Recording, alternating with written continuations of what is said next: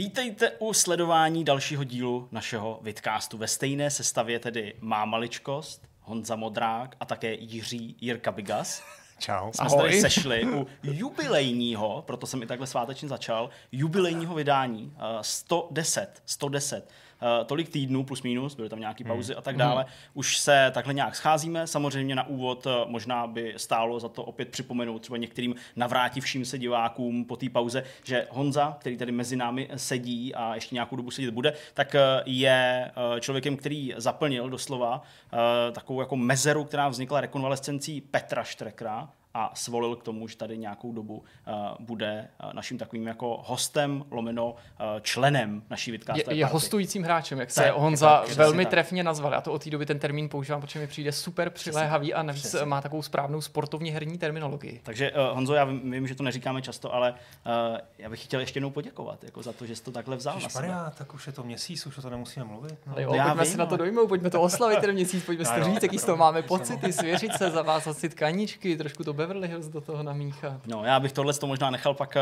na nějaký naše debriefingování nebo něco takového, jak se možná nazývá ta večerní hospoda. Ale uh, pojďme se bavit o tomhle tom konkrétním díle, o 110. Co nás čeká, co nás nemine. Jirko, jaké jsi připravil témátko? Já jsem to tak moc nepřipravoval, ale přál jsem si, aby jsme se pobavili o češtinách, o překladech videoher, ale překladech třeba celých systémů. Eh, jedním ze spouštěčů, takovým impulzem k tomuhle tomu povídání nebo k nápadu se o tom pobavit eh, je skutečnost, že na internetu se podepisuje petice, jímž cílem je přimět Microsoft, aby lokalizoval prostředí Xboxu, ať už Xboxu One, případně toho budoucího. Ale faktem je, že jsem o tom uvažoval už několikrát v souvislosti s Vidcastem, protože... Jako podepsání petice? Nebo? Uh, ano, já jsem velký přítel petic. Eh, ne, ne, ne, probrat ty češtiny a lokalizace a vůbec počešťování nice. obecně nebo překlady, aby jsme nezapomínali na samozřejmě naše slovenský diváky, protože mi přijde, že okolo tohoto tématu panuje spousta jako mýtů, poloprav, tak vlastně rozebrat, jaký vliv ty překlady mají třeba hmm. právě na prodejnost Super. jednotlivých her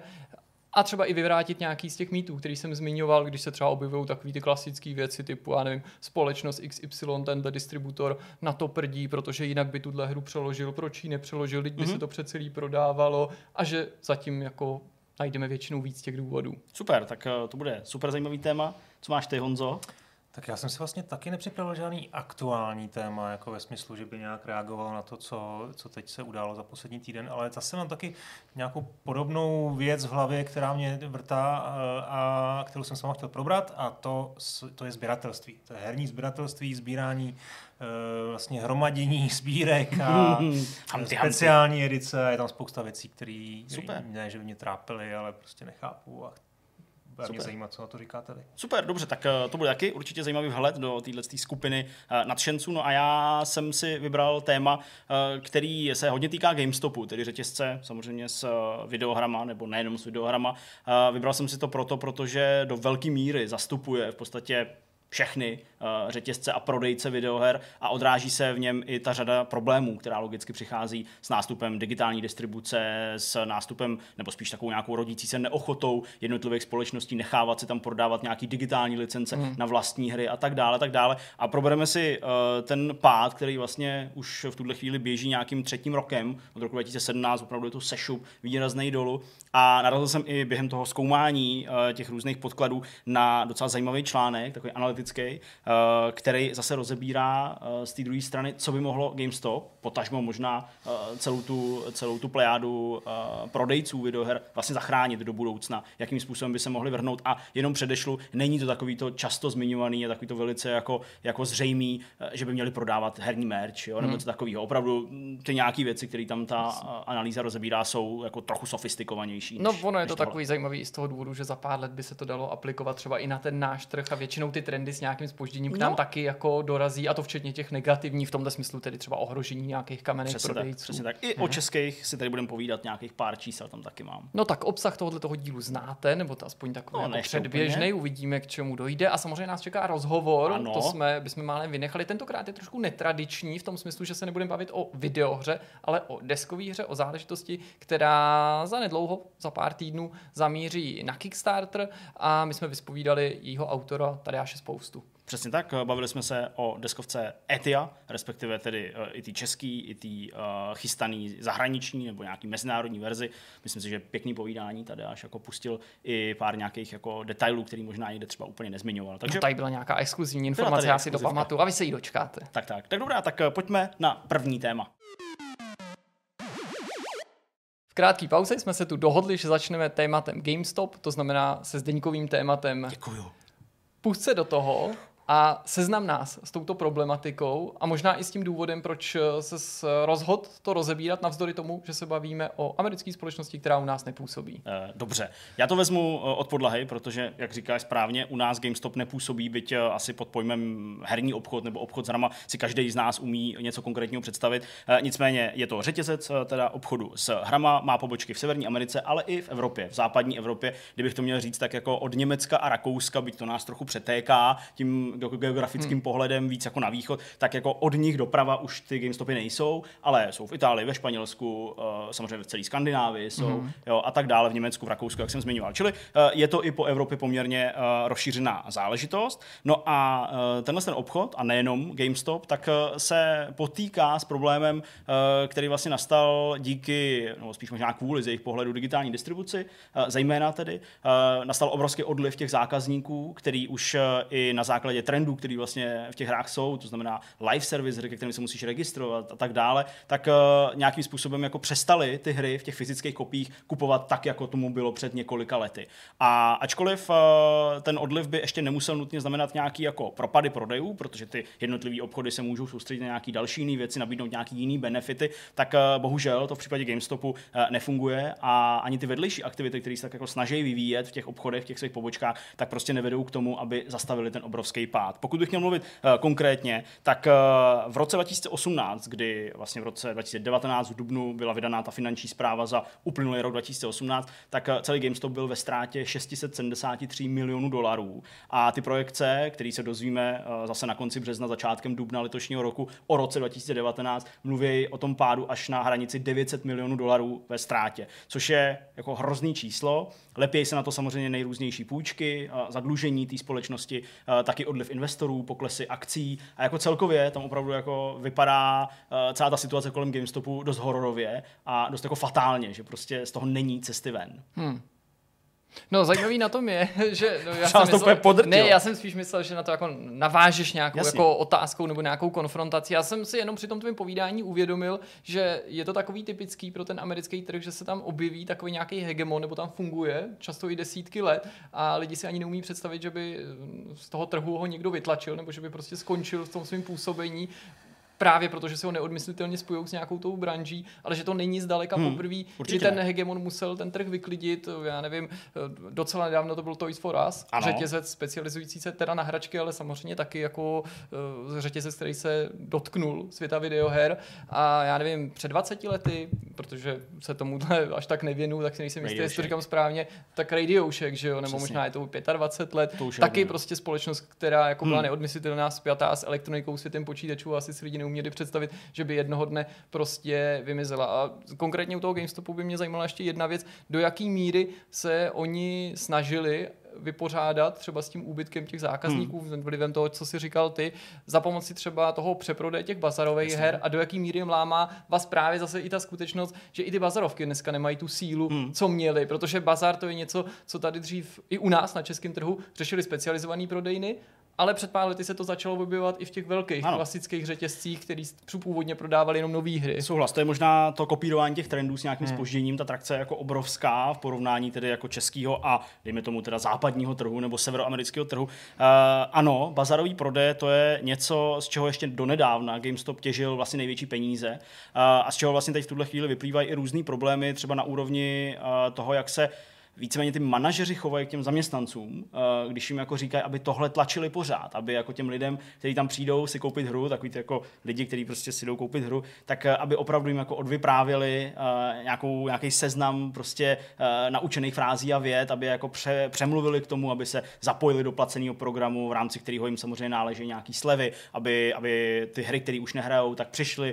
uh, do GameStopu prodat za nějaký peníze, oni pak s obrovskou marží jsou schopní to prodat dál, ale to už těm lidem samozřejmě neřeknou. A to jsou určitě teda jako eh, věci, ze kterých eh, peníze hodně těžily. Ale co je paradoxní, já se ještě malinko vrátím k těm číslům a k tomu poklesu, protože ačkoliv my ještě nemáme ty informace za celý rok 2019, tak teď už jsou informace za tu devítitýdenní, uh, vlastně za to devítitýdenní období, který probíhá o Vánocích, je to vždycky ten vrchol že, té sezóny v kamenných obchodech obzvlášť, kde že, nejsou nějaký sezónní slevy a tak dále. A i ten, i ten pokles na tom místě byl obrovský, o 27,5% v porovnání s loňským rokem. Uh, co je taky důležité, tak jednotlivý prodejny na těch svých místech v porovnání s tím předchozím rokem měli v podstatě schodný pokles, takže to není jenom jako nějaký globální způsobený někde v nějakém konkrétním místě, ale plošně po těch jednotlivých uh, pobočkách, kterých v tuhle chvíli asi 5600, z čehož asi 4000 v Americe.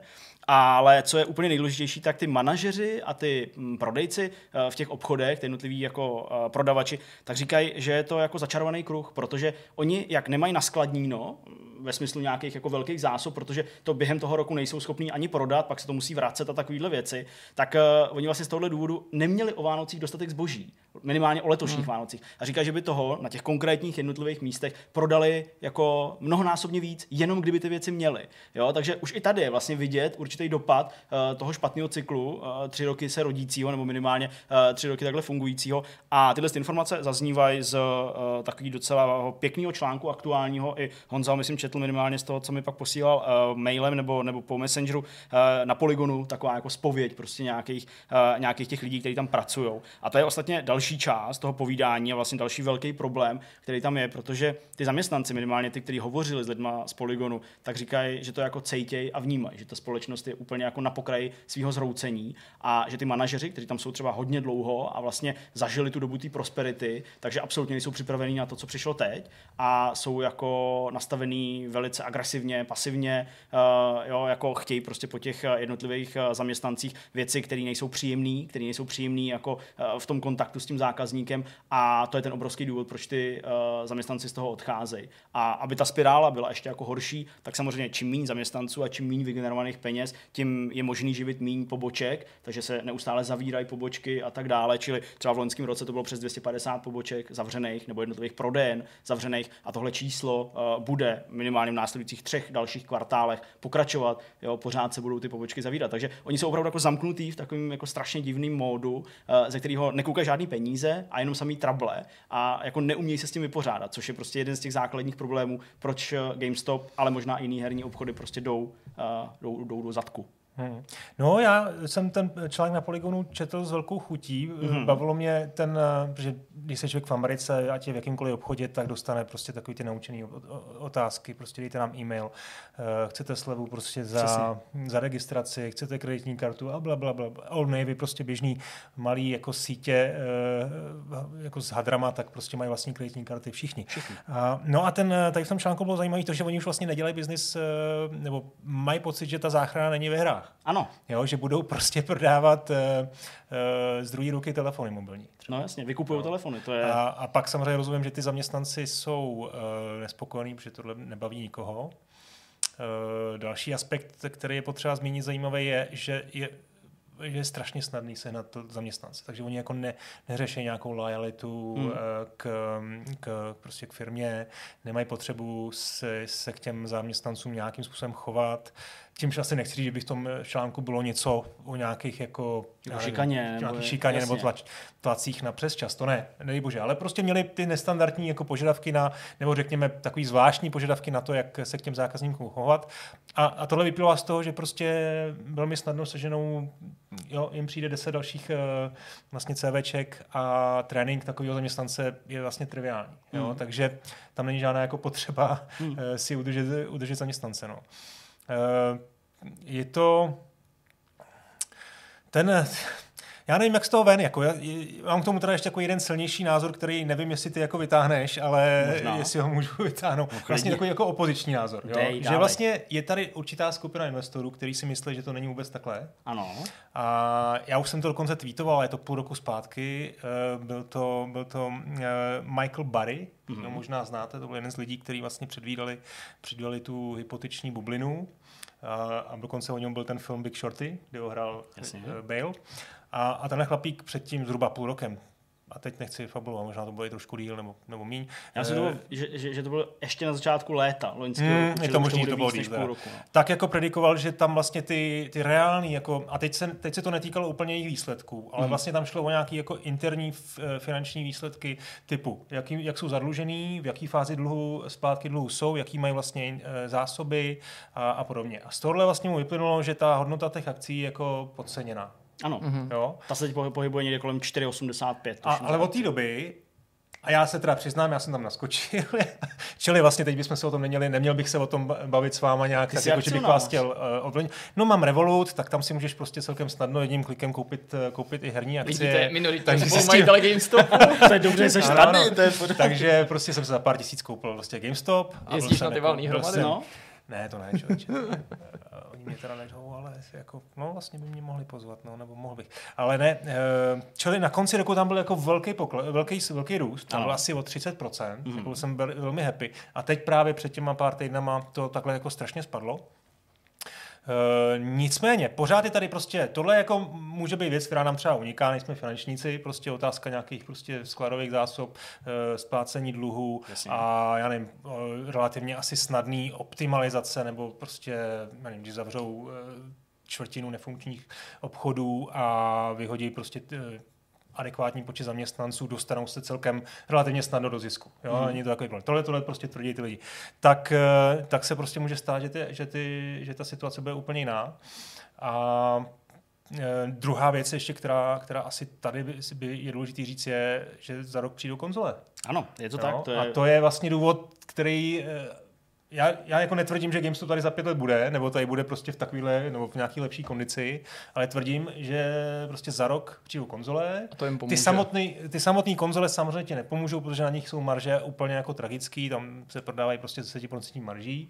Nicméně, prostě když si přijdeš k na Vánoce koupit eh, konzoli, eh, tak si prostě k tomu vemeš hru, vemeš si k tomu druhý, druhý ovladač a, a, Navíc se to a spojí s třeba těma se začnou, dárkama, že a nějaký čas se začnou ty hry, eh, ty hry prostě trošku prodávat víc. Mm, jo, jako Jo, já s tím čili souhlasím. Tohle je prostě jenom takový jako pohled. eh, Ale to je správný pohled. Já jsem rád, že to jako zaznělo, protože uh, ono, ačkoliv to teď vypadá jako hrůzo strašně, a já pak se právě v tom závěru chci dostat k tomu, jak uh, to vlastně se to může relativně rychle změnit a uh, někdo hovoří až o tom, že prostě ty, uh, ta cena těch akcí, že vystřelí třeba jako čtyřnásobně vzhůru, což by bylo jako obrovský, tak uh, samozřejmě jo, já jsem rád, že to takhle tady zmiňuješ. Dostaneme se k tomu za krátkou chvilku, já bych ještě chtěl na chviličku zůstat u toho článku na Polygonu uh, a u toho jako svědectví teda těch uh, bývalých zaměstnanců, byť teda nejmenovaných samozřejmě z pochopitelných důvodů, tak mě vlastně líbí, se mi líbí, nebo líbí, no, jako je fajn, že tam vlastně popisují i takový ty jako lidský věci. Ty už tady naznačil, hmm. to vytrénování toho, toho prodejce nebo toho jednotlivého prodavače, prostě na to už se teď v tuhle chvíli eh, nebere nějaká zřetel, nebo prostě ne, není na to kladený žádný důraz, ale je tam často v tom článku na Polygonu zmiňováno, že vlastně jako ty lidi, kteří tam chodí, ty, ty, ty zákazníci, tak jsou jako často řízení nějakou nostalgií. A že vlastně přijdou si o těch hrách v zásadě pokecat, jo, jako často, že jako mm. si jdou jasně koupit nějakou věc, ale prostě očekávají, že dostanou nějaký feedback od někoho, kdo hraje videohry a prostě uh, pokecá si s nima. Takže to je, to je taky důležitá věc. Jenomže Uh, GameStop dělá třeba to, že logicky prodává vedle těch her a mobilů a takových věcí, tak prodává třeba takový ty kupony, uh, který se dají pak směnit uh, v nějakém digitálním obchodě za skutečný peníze. Je to dobrý dárek, že jo? Babička koupí prostě synkovi 25 doláčů na Steamu a, a prostě vyřeší to. Nicméně uh, v tom článku zaznívá ta skutečnost, že vlastně tímhle si GameStop vychovává, nebo spíš jako uh, odhání vlastní zákazníky, Protože protože to učí vlastně to aby chování. chodili do toho digitálního prostoru. Jo, takže pak se to vlastně nes, jako opravdu smrskne na nějaký dárek, nikoliv jako na nějaký hlavní prostředek, jak získat ty kredity a, a prodat je tam. A místo toho by prostě měli je lákat, lákat dovnitř. To jako souhlasím, ale zase poptávka po těchto těch věcech asi bude dost velká, protože když se dneska zastavíš na v podstatě kterýkoliv benzínce nebo na jakýkoliv, v jakýkoliv samoobsluze, tak to vidíš ukaz, což já samozřejmě nemůžu říct, že bych viděl, jak tam to jako lidi rvou a prostě každý to hází do košíku, to nechci tvrdit, ale jenom ta skutečnost, že to tam jako visí vedle těch žvejkaček a takových těch věcí, co si lidi berou na poslední chvíli, mi dává tušit, že je o to asi jako zájem. A mě by zajímala ještě jedna rovina tohoto toho problému. A sice jako otře se to tím trhem skutečně tak moc, když by něco ten GameStop jako položilo, nebo když by prostě byl nucený ve snaze přežít výrazně redukovat ty své služby? Je to jako něco, čeho se máme obávat? A, a nepředesílám automaticky, že bychom neměli, protože jsem vlastně jako bytostně přesvědčený o tom, že by bylo jako velmi vhodný a do budoucna šťastný, kdyby tady vždycky existoval ten segment těch kamenných prodejen, nejen kvůli prodávání právě merče, sběratelek a takovýchhle jako specifických produktů, ale i kvůli té cenotvorbě, protože já jsem opakovaně v minulosti vlastně narážel na to, že mám trochu obavu z nástupu, potenciálního nástupu, který se zatím jako nepotvrzuje nebo nerýsuje, jakýchsi bezdiskových konzolí, protože budeme lapený vlastně v tom digitálním prostředí a najednou se z té výhody může stát do určitý míry omezení, jo? že budeme jako rukojmím najednou těch služeb, kdy do té cenotvorby už bude vstupovat jenom vydavatel, jenom vývojář, případně jako ten, kdo bude ovládat tu distribuční platformu a nebudou to ty obchody, který kolikrát, ačkoliv jsme si zvekli na vše možný ty slevy, Steam, rozdávání her, kolikrát ty kamenné obchody dokážou být taky jako velmi agresivní a jsou vlastně často ti, kteří nutí ten digitální segment taky jako zlevňovat, protože ty obchody tím, že řeší ty skladové zásoby, nutnost uvolnit to, vratky a podobné záležitosti jsou jako, já nevím, měsíc, dva povídání schopný s cenou třeba rychleji dolů, než eh, digitální distribuční kanály. A do toho se tady samozřejmě tlačí, já nevím, předplatitelské služby, který do toho vnáší další prvek, jako nejistoty a neznámý. No tak v první fázi si myslím, že je potřeba eh, se na to podívat na, to, na tu konkurenci, která je v současné době, to znamená konkurenci v rámci fyzických eh, kopií, kde je, kde je samozřejmě jako online prodej, na světě prostě Amazon jednoznačně asi prostě Prime je taky velkou konkurencí GameStopu, protože prostě lidi i když jsou, mají nějakou fixaci na fyzické kopie, tak prostě si to koupí v rámci Primeu eh, levně, eh, levně a rychle. Jo? A co se, co se stane prostě s tím GameStopem, eh, když, nebo co se stane vlastně s tím trhem, když tady hmm. GameStop nebude?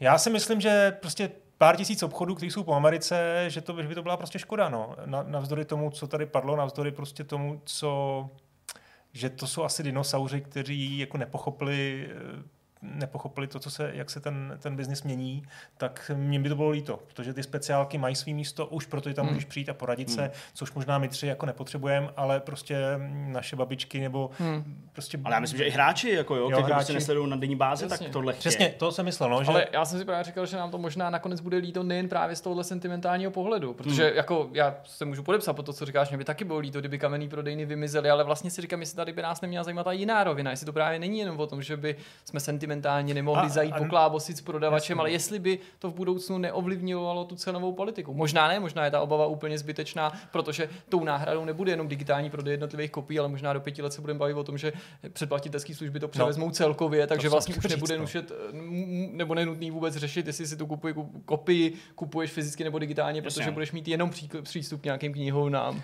E, neměl bych strach z toho, nebo takhle, ty máš obavu z toho, že vlastně ty hraní bude jako dražší, no, to nebo je jako, nebo nebudeš mít takový jako možnosti, eh, jak eh, třeba ušetřit, nebo jak to říct? Hele, to, to by bylo sejčkování. Jako ano, je částečně ano, ale nechci, aby to vyznělo tak, že se bojím toho, že když zmizený, zmizí kamenný prodejny, tak jenom digitál automaticky zdraží. Takhle bych to jako neprezentoval. Ale myslím si, že ten, ty kamenný prodejny, ty standardní prodejce a ty fyzické kopie pořád hrají určitou nezanedbatelnou roli v tom, jaký ceny vlastně pak jsou panují i v tom digitálním prostředí. Protože i oni si vzájemně konkurují a tudíž si trochu jdou po krku. A vždycky myslím, že je pro zákazníka výhodný mít možnost volby. Ačkoliv dneska lidi už tolik jako, nebo ne každý, právě proto to nechci zobecňovat, pro spoustu lidí, na rozdíl před se situací, já nevím, ve srovnání s 90 nehraje takovou roli tu, konzoli, tu hru mít v ruce, mít manuál, pak jí mít možnost odníst do obchodu, prodat jí, speněžitý částečně a z půlky si koupit další hru, tak jako mi přijde jako pro zákaznický řešení nebo ta možnost, aby tady vždycky tahle ta šance byla. Já třeba jako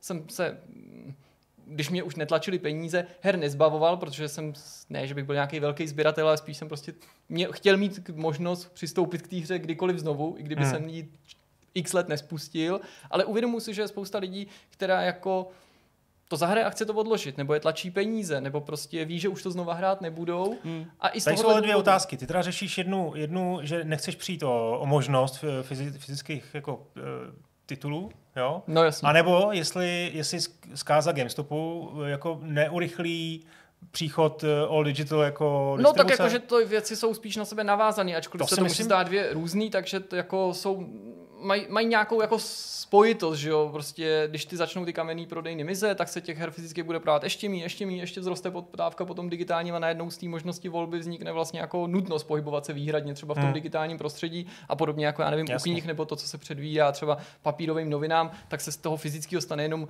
prostě nějaká nízkonákladovka, nějaký jako forma luxusu pro sběratele nebo nějakou jako specifickou skupinu zákazníků, která si ráda připlatí za něco hmm. extra. Hmm. Hmm. Jo, já myslím, že uh, tyhle ty scénáře jsou asi, asi na snadě, minimálně by to z mého pohledu urychlilo ten nástup toho digitálu a ta možnost té volby, být třeba zastoupená, já nevím, možností prodat to na internetu v zásadě, že to nemusím chodit, nosit do, do obchodu, tak samozřejmě tady existuje jenom proto, že se to ještě furt dá koupit v těch, ano, tak těch jsem to vlastně kopí, myslel, jo? No. Takže, takže jako do určitý míry jo, ale já myslím, minimálně tak, tak cítím, byť se to zakládá sem na mým pocitu nebo na tom, co se děje teď, já si myslím, že to jako je skoro nevyhnutelný.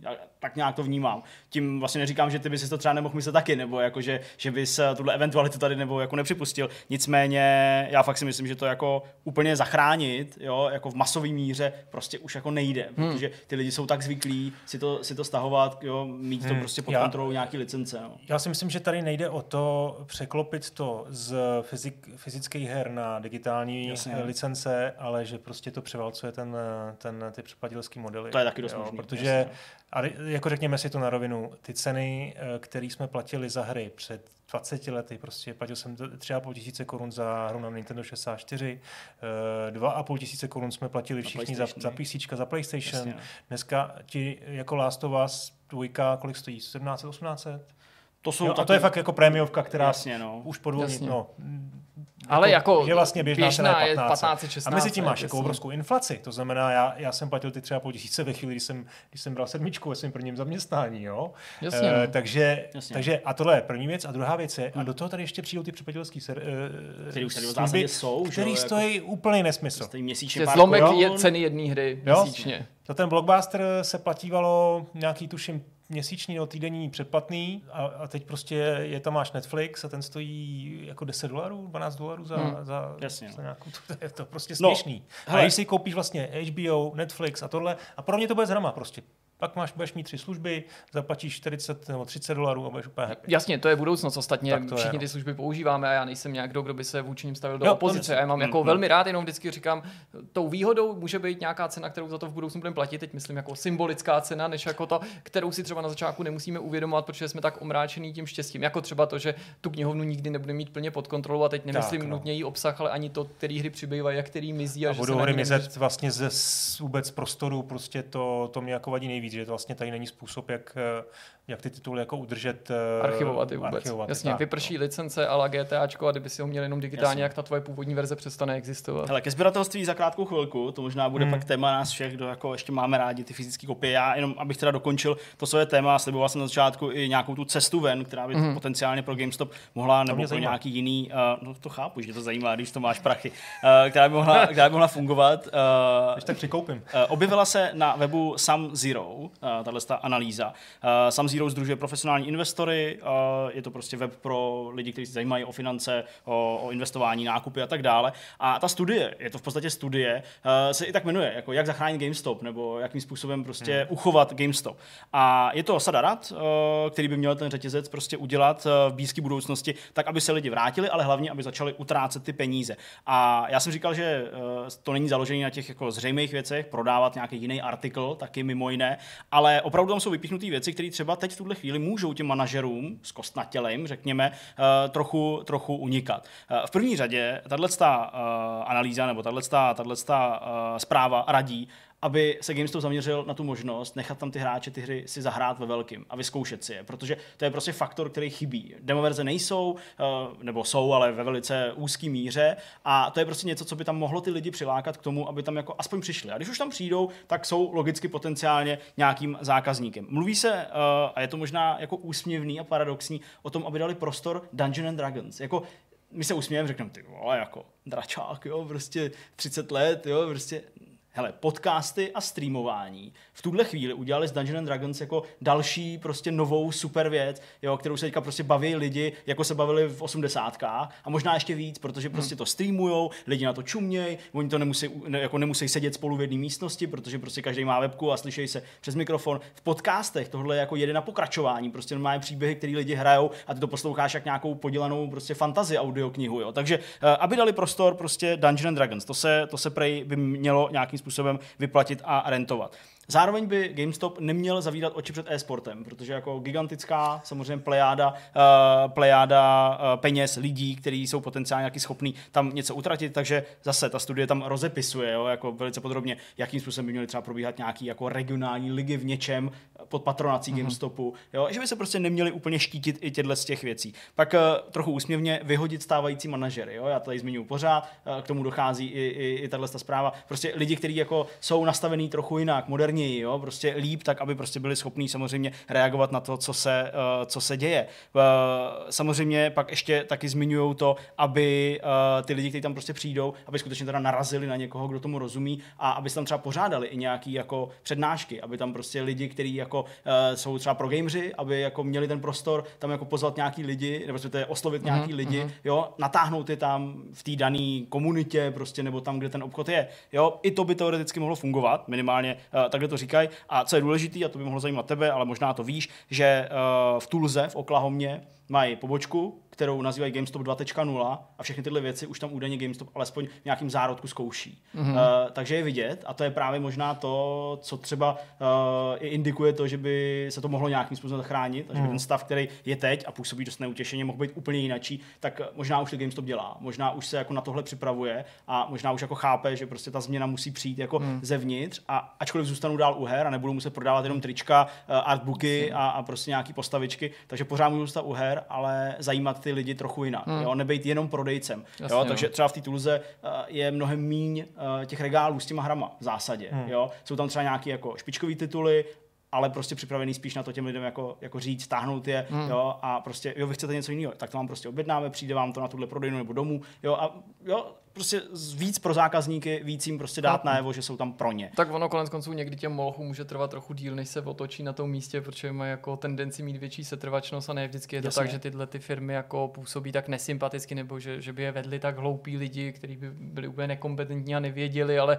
prostě jako kormidlovat takovýhle podnik nebo změnit tu strategii i třeba v těžkých časech není něco, co třeba uděláš ze dne na den. No. Hmm. Uh, no a úplně poslední věc, situace v České republice, možná by vás mohla zajímat, jak to tady vypadá. Samozřejmě samozřejmě tady jsou uh, dva přední prodejci uh, videoher, uh, samozřejmě JRC a Xzone. Uh, zatímco GameStop tady má teda nějaký problémy, aktuálně pokles akcí, uh, ztráta a tak dále, tak je ne, GameStop, že má problémy jo, v Americe, jo, v Americe tak, okay, tak JRC naopak je na tom dobře, uh, protože za rok 2018, bohužel ty aktuální data za rok 2019 ještě nejsou, tak uh, utržili 538 milionů korun na prodejích videoher, což je víc a lepší, než uh, bylo v předchozím hmm, období. Hmm. Takže tady spíš jako přichází nějaký nárůst a dotkne se jich logicky i prodej těch konzolí teďka v tomhle tom roce. Takže, pozitivně. Uh, pozitivně samozřejmě. Takže i vlastně jako pro nadcházející období se očekává, že JRC zůstane, anebo možná ještě pojede vzhůru. Vycházím jenom z nějakých dat, který přinesl Czech Crunch někdy loni, myslím na podzim to bylo, nebo, nebo na konci léta.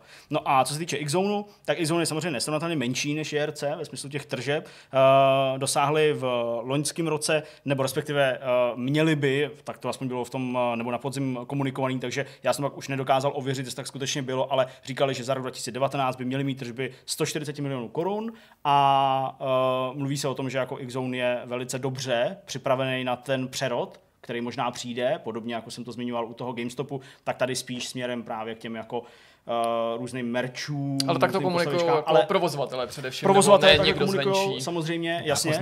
Tak, to je, to, to je důležitá. A vlastně jako ano, uh, Martin Schovanec říká, jako, že se změn nebojí. Jo, samozřejmě, nakolik je to jako vyjádření pro média, nakolik je to jako jeho skutečný hmm. nějaký, uh, nějaký přesvědčení, ale je teda pravda, že Xzone jako bez ohledu na cokoliv prostě do těchto těch věcí uh, šlape poměrně pravidelně no. a už docela hmm. dlouhou dobu, hmm. jo, že všechny ty hry jsou Mimochodem, Xzone teď dokonce dělal, jak jste tady zmínil, vlastně pořádat jako eventy, tak eh, prostě mají, mají přednášky Ano, vývojářů, závislých Jo, vývojářů, víme, making tak of. oni tam třeba promítali- přenášeli, t- promá- promítali ty filmy, že jo, Jasně, co jsme dělali. ten- No, Přesně tak, no. Takže mají vlastně publishing, že jo, vlastní. jo, Jasně, dělají takový knižní speciálky knihy některých, A, a no. jako vlastní, takže to, je- to, je- to je určitě super. Myslím si, že merch je obecně obrovská výzva pro ty obchody, protože tam je prostě problém, tam je řada problémů, eh, ať už s prostorem. No, sklad musí být šílený. To znamená, potřebuješ i ty trička malý, prostě máš, musíš mít X různý vel- velikostí, je různý velikosti, musíš jiného. mít zku, zkušební kabinku, eh, teď to všechno prostě nějakým způsobem z toho centrálního skladu tam dostat, Navíc dostat to není, včas. že koupíš jenom nebo skladníš jenom novinky, že obče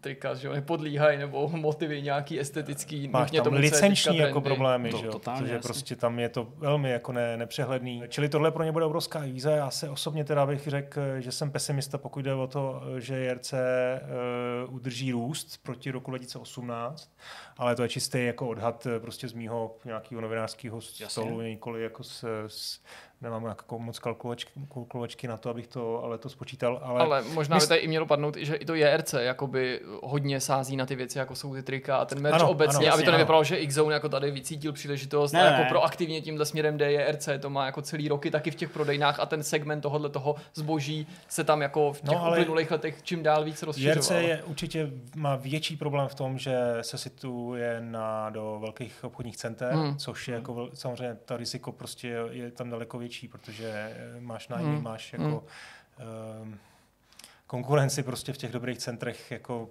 se vůbec udržet. Hmm. Hmm. Pokud vím, tak X-Zone je v Praze, má nějaký tři, nebo č, nevím kolik, tři, Tři nebo čtyři, jo, čtyři jo. lo, jako, uh, místa a jsou to, jsou to vlastně jako, je to na, je to na ulici, jo. to znamená, není to, není to v obchodních centrech. A zároveň teda Hmm. hmm. většina jejich obratů podle mě asi jako probíhá uh, online a tohle je vlastně jenom výdejní jako místo, dá se říct, takhle to, Hmm. hmm. takhle to má Hmm. jako vymyšlený. Jo. No ale nevím, jestli si na to vzpomínáš, Eh. my jsme se totiž, totiž o tomhle tom jednou bavili, Mhm. nebo pár týdnů zpátky, akorát, že ne jako ve vidcastu Aha. a ne na kameru, tak já možná jenom jako bych zopakoval, ale nechci samozřejmě do toho příliš zabřednout, že navzdory té tvý skepsy, já ne, že bych měl nutně úplně jako opačný názor, ale vlastně si myslím, že to JRC jako není tak špatně na to připravený nebo v takové nevýhodě, Mhm. jak se to někdy prezentuje, nebo jak to možná i ty částečně cítíš, protože ačkoliv ty centra velký jsou prostě dvousečná zbraň, v tom s tebou souhlasím, spousta lidí tam prochází a zároveň obrovský nájmy, nutnost třeba eh, v rámci těch pronájmů jít do toho, že máš nějakou, nějakou pobočku i v nějakém horším centru, aby ses udržel i v tom lepším centru a takovýhle vš- všemožný jako záludnosti. Tak věřím, že tady prostě vždycky bude existovat velká skupina jako zákazníků, který budou tvořit rodiče, prarodiče, nebo ne ty hardcore hráči, prostě svátečnější hráči. A to jsou podle mě lidi, na který JRC cílí. A vždycky jich bude dost a vždycky budou chtít tu hru koupit jako v tom obchodě, nechat si třeba poradit pro děti, pro vnoučátka, který nebudou tolik hledat na to, že je to třeba, nevím, na internetovém obchodě XY o něco levnější, což si navíc ani nemyslím nutně, že přesně příklad jako konflikt uh, X-Zone versus JRC, protože tam třeba uh, myslím, že ten boj není tak agresivní ve smyslu té ceny, že jsou tady jako Jasně. jiný e-shopy nebo obchody, které se Mm, snaží mm. s cenou ještě níž. Jinými slovy, jako mám fakt pocit, že to JRC jakkoliv mus, je závislý do určitý míry na těch centrech, nebo aspoň to tak vnímám já zvenčí jako, jako člověk, tak pořád mám pocit, že ty výhody těch obchodních center převažují nad těma nedostatkama nebo nad těma rizikama, protože já ty nákupáky taky navštěvuju, ze zvědavosti dost často do těch obchodů chodím, ačkoliv třeba nic nekupuju a jsem jako překvapený, jaký pohyb tam je, jaký tam jako je šrumec, jak navzdory třeba vyšší cenovce, ty lidi se dnes dráhají tam ty peníze utrácet a mám pořád pocit, že i když ten možná typický divák, který nás teďka sleduje, nemusí být nutně zákazníkem JRC a má svý vlastní kanály, nebo se možná pohybuje spíš v tom digitálním prostředí, tak pořád tam vidím obrovskou spoustu lidí se pohyba, pro který JRC jako je pojem, je to jako nějaká důvěra a je to jako hmm. symbol mm, něčeho, co tady přetrvává prostě velmi dlouho. No. Hm? Eh, Hele, já ten sentiment k tomu mám samozřejmě taky asi stejně, stejně jako ty. Dokonce si myslím, když tam taky někdy vkročím, tak uh, mám pocit z těch prodavačů, že svý práci rozumějí a z jejich jako vůbec nějaký, nějakého dialogu s nima, uh, jako že tady jsou daleko horší zákaznické služby v jiných obchodech, takže v tom je dobře, ale jako Nevím, no, jako dobře, tak můžeme se bavit o tom, jak moc jsou hry jako e, z podstaty dárkový biznis, jak moc teda část toho obratu se prodává o Vánocích, jak moc to je u nás. Myslím si, že konkurence těch e-shopů jako jsou jako prostě dominantních, jako je Alza, a to je, je prostě každý rok těžší a těžší a mm, No, není to jednoduchý, no. Určitě budu, a samozřejmě teď mají taky situaci s těma next, genama, next, next gen konzolema, že to bude pro ně asi dost zásadní období a držím jim palce. No. No, tak jo, tak já taky držím palce. Hmm. Uh, takhle, bychom, uh, takhle bychom mohli ukončit. Uh, teda povídání o obchodech a minimálně náš nějaký pohled plus doprovázený uh, nějakýma faktama a hard datama. Dobrý, tak uh, pojďme dál. Honza nás už na začátku lákal na herní sběratelství, na tuhle tu vášeň, nebo minimálně pro část hráčů, hmm. obrovskou vášeň a taky velmi nákladnou vášeň. Tak uh, Honzo, co vlastně tě přimělo uh, reflektovat uh, tenhle ten fenomén? Je to Nintendo Ty PlayStation, jo. o kterém my jsme se tady taky, taky, taky. před pár dny bavili? Já to ještě nechci pro, úplně pro propálit ten mm-hmm. důvod. Ty jsi někam investoval, viď? No, ty jo, budu investovat možná, uvidíš. okay. Ne, ne, trošku vlastně navážu ten GameStop nebo obecně jako herní obchody s tím docela souvisejí, protože ten merch nebo vůbec speciálky, no, dostaneme se k tomu, je to velká součást sbírání. Ten fenomén sbírání je tady jako od nepaměti, sbírá se Všechno. stovky let. Lidi sbírají podtácky pod pivo, sklenice, Ubrousky, všechno. Ubrousky, cokoliv. Známky. Uh, hodinky a, a tak dále. Levné věci, drahé věci, úplný auta. nesmysly, auta, no. Přesně. A sbírají samozřejmě i hry, jo. Takže uh, ten internet je plný příběhů, který jsou samozřejmě to z té míry atraktivní, uh, lidí, který, kterým se podařilo mm, pozbírat vlastně kompletní sbírky třeba nevím, her na nějaké platformy, jo, kde jsou jako tisíce těch releaseů. Eh, já třeba mám eh, rád čtu retro gamer, tak tam je vždycky rozhovor s těma nadšencema, jak si jasně vybrali jako tu, tu platformu, jak to jako dávají dohromady, jak potom sbírali ty poslední kousky, jak to na tom eBay prostě pře, pře, eh, jo, přepláceli a podobně. Je. No, je to úžasný. Um, já jenom jsem si tady našel z Guinnessovky největší sbírku má podle Guinnessovy knihy rekordů Antonia Manteiro. Uh, Nějaký Ital. No, ne, to Američan. Ale, no, ale možná už to není pravda, já nevím, jestli si... Jo, je to, ten, je to ty, někdy začátek minulého roku, takže Bůh ví, jak to je letos. No, já právě narážím na ten Nintendo PlayStation, ale nevím, jestli právě nepředbíhám jako událost, uh, jestli ti tím do toho nehází. To ne, tohle je jako největší sbírka myšleno jako počtem her. On okay. vlastní přes 20 tisíc her, jo, přes stovku herních systémů a má jako kompletní sbírku všech amerických her na PS2, PS3, mm. Vitu, Xbox, eh, i Vita teda jako samozřejmě ještě s, s otazníčkem, tam ještě možná jo, něco může vycházet. Xbox, Xbox 360, Wii U, GameCube Wii, to jsou jako prostě 20 hmm, tisíc hmm. her dohromady. No tady je totiž teďka jiný člověk, který o sobě prohlašuje, že má tu největší herní sbírku, aniž by to upřesnil ve smyslu konzolí, systémy, videohry, prostě aha, největší herní sbírku. A to je Palmer Lucky, který je jedním aha. z těch přihazujících uh, na ten Nintendo PlayStation. A když ho právě někdo konfrontoval, proč vlastně to kupuje, proč by byl ochotný dát víc než přepočtu 8 milionů korun za Super Nintendo, na kterém si může pustit audio CD, tak on právě prozradil, že vlastně buduje takovouhle nějakou obrovskou sbírku mm. a když se ho dodatečně ještě lidi ptali, eh, no a proč teda jako to hamouníš pro sebe pro nějakou soukromou sbírku, nebylo by lepší dát to jako veřejnosti nabídnout, tak on naznačil, že jako má nějaký jako super pokročilý zařízení a že vlastně všechno je jenom otázka času, jako kdyby budoval nějaký tajný podzemní muzeum, kam nás jednou všechny Takový pustí. velký čeněk ciběn. A to bylo úplně no, vlastně, věci, že jo? Přesně. Teď všechno, jo, jo. co Čeňkovi někdo vyfoukne, tak to je vždycky pár mraky, že jo? Který no, prostě no, přihodí no, ze no, no, no, tak je to prostě samozřejmě důležitý aspekt. Jo, zaprvé, to, co jsem again. citoval Guinnessovou rekordu, věřím, věřím, že prostě na světě budou Jasně. i větší, větší sbírky, ale jenom to jsou lidi, kteří se tím nechlubí. To mm. prostě u toho sběratelství je jako velký, velký faktor. Že mm-hmm. prostě hmm. spousta těch lidí se s tím chce jako stříček skrblík prostě uh, mazlit s každým tím eh, desetníkem a nemusí to jako sdílet se světem. Pak další aspekt sběratelství je, je právě ta komunita, to, to, že to vlastně k dobru věci, že ukážeš, že uděláš muzeum, můžeš na tom dělat peníze třeba jo, a podobně.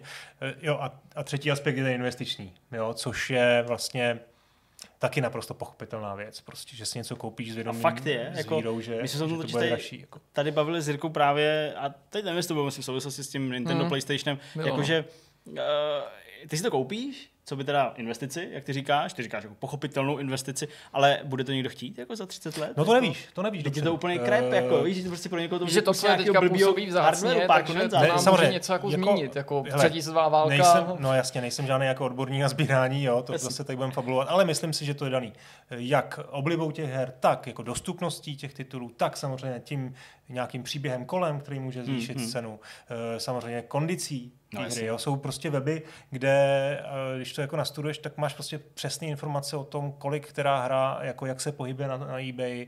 Teď ty hry se už, už jsou jako fakt eh, profesionální jako auční obchody, které ty hry Hmm. balej do, do takových plastových obalů, aby jako opravdu nebyly poškozený. jo, jo. Jsou označený přesným číslem, který definuje Kvality, nějak tu kvalitu, Mhm, jako jo. kondici vlastně, jestli teda obal je v pořádku, jestli tam je, když tam je něco lehce někde pomačkaného, tak to je hned 9,7 prostě, jo, a tak dál. A já bych se bál, jestli to není prostě dočasný fenomén, jestli ta cena není vyhnaná uměle, jestli právě v honbě za těma rekordama, který v poslední době padaly, když se řeší ty Super Mario Bros. teďka nikdo nepochybuje No. o tom, že z toho Nintendo PlayStationu se zase vyklube rekord. Víš, že já jako uznávám, že to vypadá, že v tom peníze jsou a neříkám, že to nutně skončí jenom prostě na rozdíl od, já nevím, obrazu nebo umění obecně, tohle není prověřený jako stovkama let, maximálně nižšíma jednotkama desítek let. Hmm. Umím si představit, že když se ve světě jako stane něco významného, nemusí to být nutně třetí světová válka, něco, co jako změní lidem jako priority nebo jako nějaký pohled na život, tak najednou si můžeme uvědomit, že tohle je fakt jenom nějaká jako bezcená věc nebo bezcená elektronika, zatímco u toho umění se to taky může stát, já jim u zlata, u drahých kamení, ale přece jenom pořád mají takovou tu jistou jako hodnotu nebo takový ten jako vyšší kredit, protože mu ho propůjčují ty staletí třeba po kterou už se s těma věcma obchoduje a po kterou je poptávka po nich. Já si myslím, že eh, kdybych to měl laicky nějak, nějak na to udělat názor, tak myslím si, že ten, když pokud se bavíme o sentimentu, tak tam je tohleto riziko obrovský.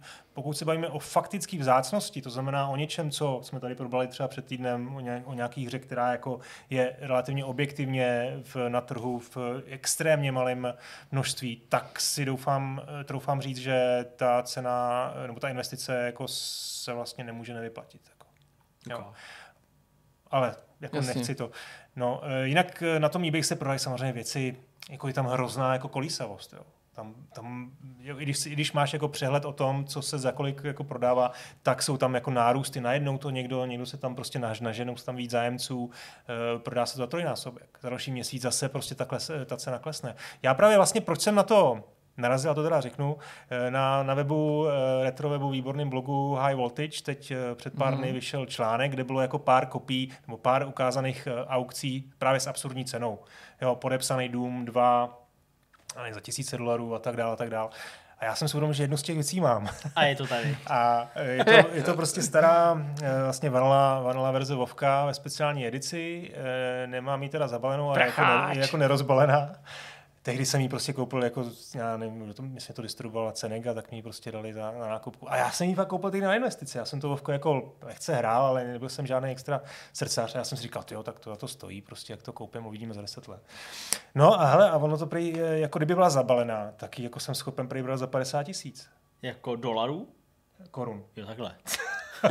Ale i No, tak je- dobrý. To je dobrá dovolená. Protože jako... zde někdy chtěl udělat barák, víš, teď jako, Jo, jo, takhle. za 50 Chtěl tisíc dolarů, jasně. tak to by se jako To, vyplatilo. to jsou dobrý dva melonky, že No, jo? jasně. Za to riziko to Ehm, Pozemek minimálně, nebo aspoň část.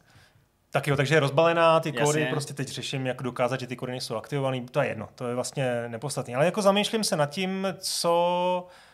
A teď jako ty lidi, teď jsem to jako řekl pán kamarádům a hned, hele, tak jo, já potřebuji prostě, tohle to fakt jako, to je poslední, co mi chybí a teď na to nemám prostě, jako jak to uděláme a tak dále. Jo? Ne, neříkám teď, že by, teď jsem to, teď, teď to snad zně, znělo, jako že, že by mě jako to země chtěli dostat nějak levně. O to nejde. Jenom měl v zkrátka aukce. obrovský Přesně. zájem, jako jo. A teď, Jasně. eh, říkám, je to kus jako, kus jako hry, já k tomu jako žádný samozřejmě nějaký vztah jako nemám, já to klidně pustím, já si to udělám s manželkou. Kolik takových věcí skončí ve smetí, prostě protože nikdo někdo Taky, neví, no, že jo, prostě no. omylem, nebo...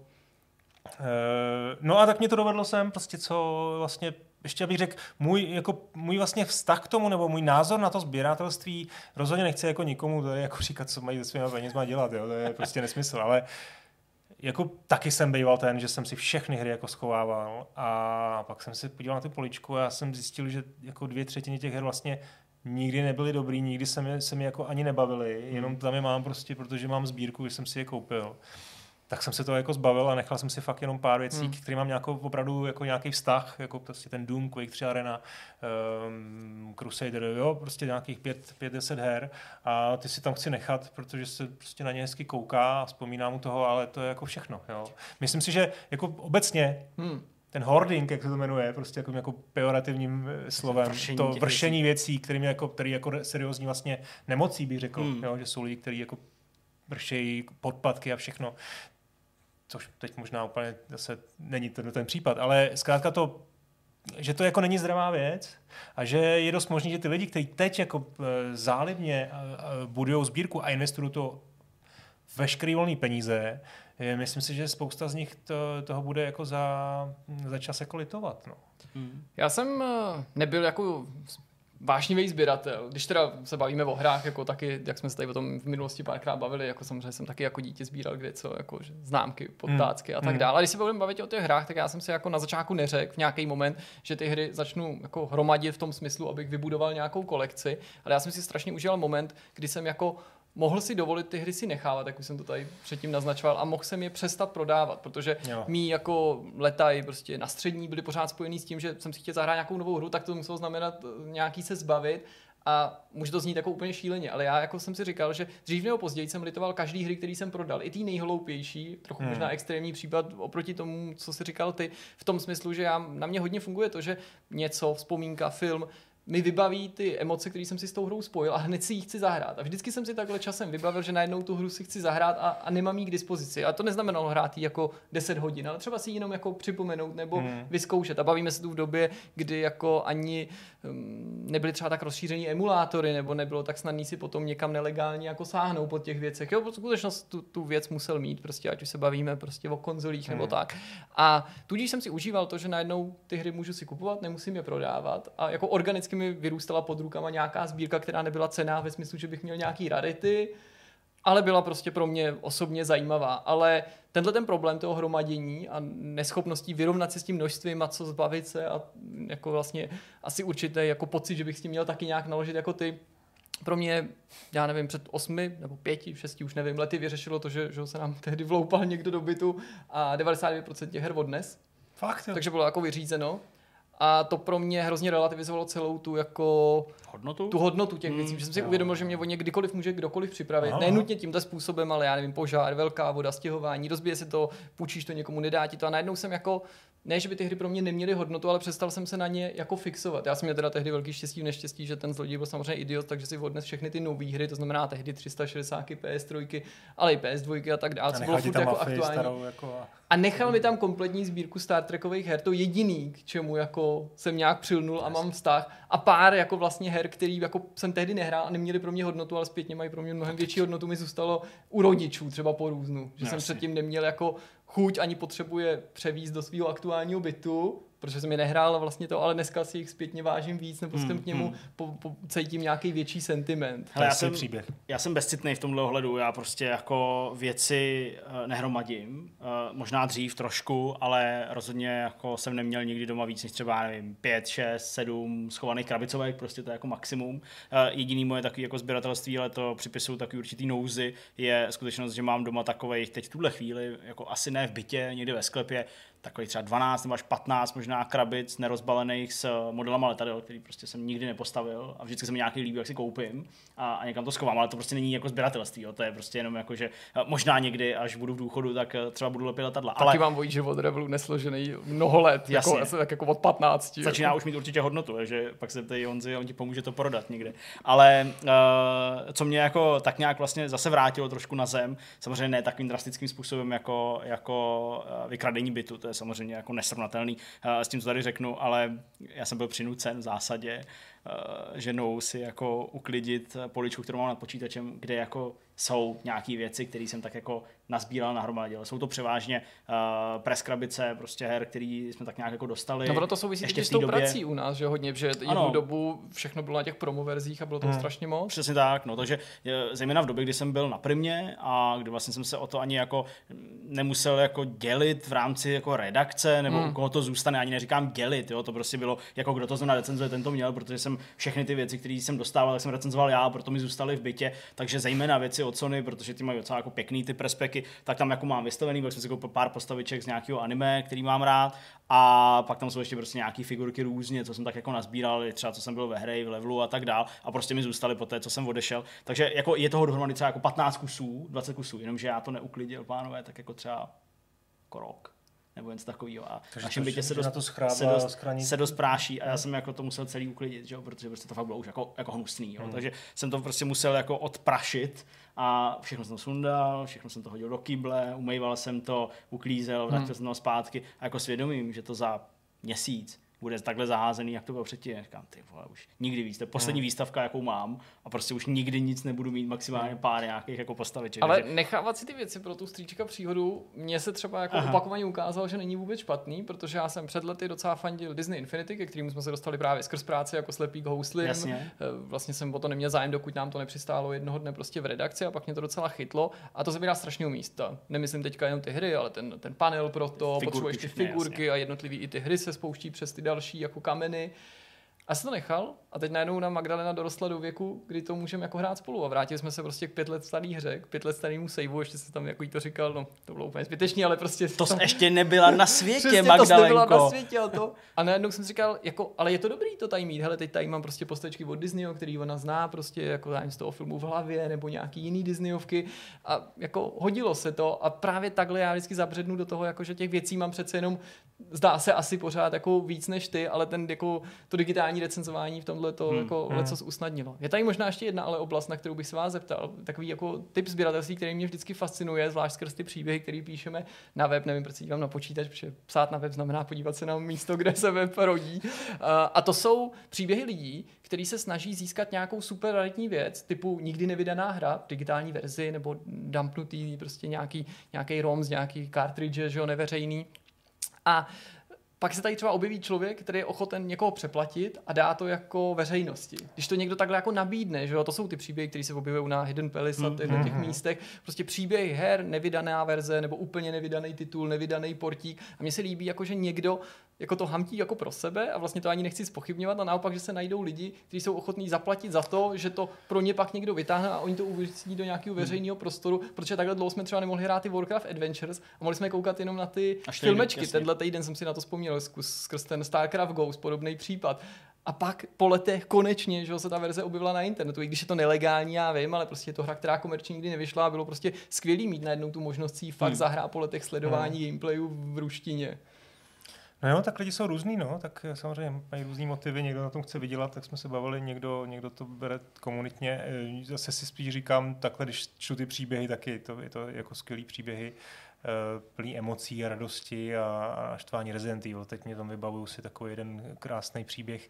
Eh, Tak co všechno tam ještě někde v těch, eh, v těch vývojářských studiích jako někde je prostě zametený pod eh, nánosem eh, někde prostě pod čistým šuplíkem, prostě jaký jako neuvěřitelný bohatství a to mě teda drásá nervy, no. Co jako, Když víš, se ještě dalo prostě odhalit. bychom se mohli dozvědět, a co třeba, to se ty dostáváme buildy. fakt jako dál, ale co třeba prostě Naughty Dog jako dělal za prototypy, Rockstar, jako jaký různý prostě věci Hmm. se nedostaly do her, nebo, nebo třeba, a to, a to se můžeme bavit i o téměř dokončených hrách, nebo úplně No, dokončených hrách, Hmm. hmm. které z nějakého důvodu jako nebyly, nebyly vydaný, takže to, toto. A ještě, já zase... Tak ještě bavili jsme se tady o té M2, že jo? Jo. Pár týdnů na zpátek No, a to jistě. přesně tenhle případ typu, že někdo to chtěl pro sebe a někdo to přeplatil a nabít to všem. Mhm.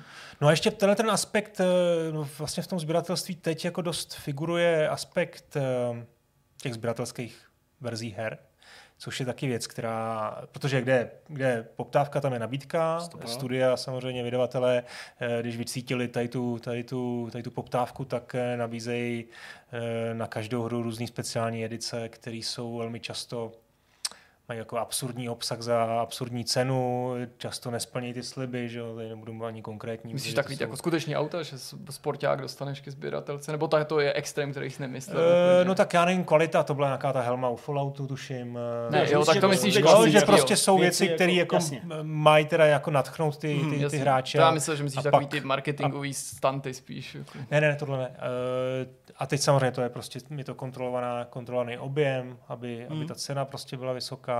Eh, Spousta lidí třeba mých dobrých kamarádů to jako sbírá a jako nerozbaluje.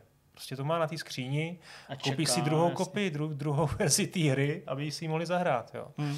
Ale to není ani investice, to je prostě jenom, ano, no tak částečně jo, ale částečně tam prostě chci mít nedočenou kopii a si říkám, ty, kdyby oni tam vlastně nedali vůbec nic dovnitř. Jenom prostě něco, tak Co jako jako, hrká, víš, vlastně. že nemáš nikdy jistotu, co tam máš uvnitř, no. Jako nerozbalovat to, to už, to už je fakt zase za hranou, no, trošku. To je, jak když jsem tady si pořídil, měl jsem z toho radost tu sběratelku toho Star Treku a Kristýna mi na to řekla, protože součástí té sběratelky je na VHSC epizoda ze Aha. starého Star Treku. A když se na to kouká, jako říká, no jo, když tím nemáme ani video přehrávat, No. že si to nepustí. Říká, prostě to, to nemůžeme rozbalit, že To jo? nejde, no, jasně. No, tak tohle je ono, no. Tak pojďme na třetí téma, na Jirkovo téma. Jirka se na mě usmívá, protože se budeme bavit o češtinách. Eh, Budeme se bavit o překladech nejenom her, jak ty si říkal, ale i těch systémů. Mm-hmm. Nějakým hybatelem tohohle z toho tématu, nebo důvodem, proč se o tom budeme bavit, nebo jedním z důvodů je teda ta petice, která se podepisuje eh, na konto toho, aby byla čeština zanesená, co by oficiální jazyk nebo oficiální překlad prostředí Xboxu, Ano. protože PlayStation to už má, takže Mhm. mm-hmm. možná i to je jeden z těch důvodů. Ale ty si říkal, že teda zabředneme i trochu někam dál, těm hrám a k nějakým dalším věcem. Asi na začátek bych chtěl jenom říct, že předmětem této debaty nemá být skutečnost, jestli české hry mají být v češtině, jestli mají nabídnout aspoň české titulky nebo i dubbing, jakože prostě rozumím, že i tady na tohleto téma se dá hodně dlouho mluvit, ale to nechci rozebírat a ani nechci jako mluvit o těch češtinách v souvislosti s historií, respektive do historie se můžeme samozřejmě organicky vypravit, ale nemá to být nějaká reflexe toho, jako první hra v češtině na PC byla tahle, přeložila se proto, že na konzolích to byly tyhle tituly. To, to úplně nemyslím. Já bych se chtěl s váma pobavit o tom,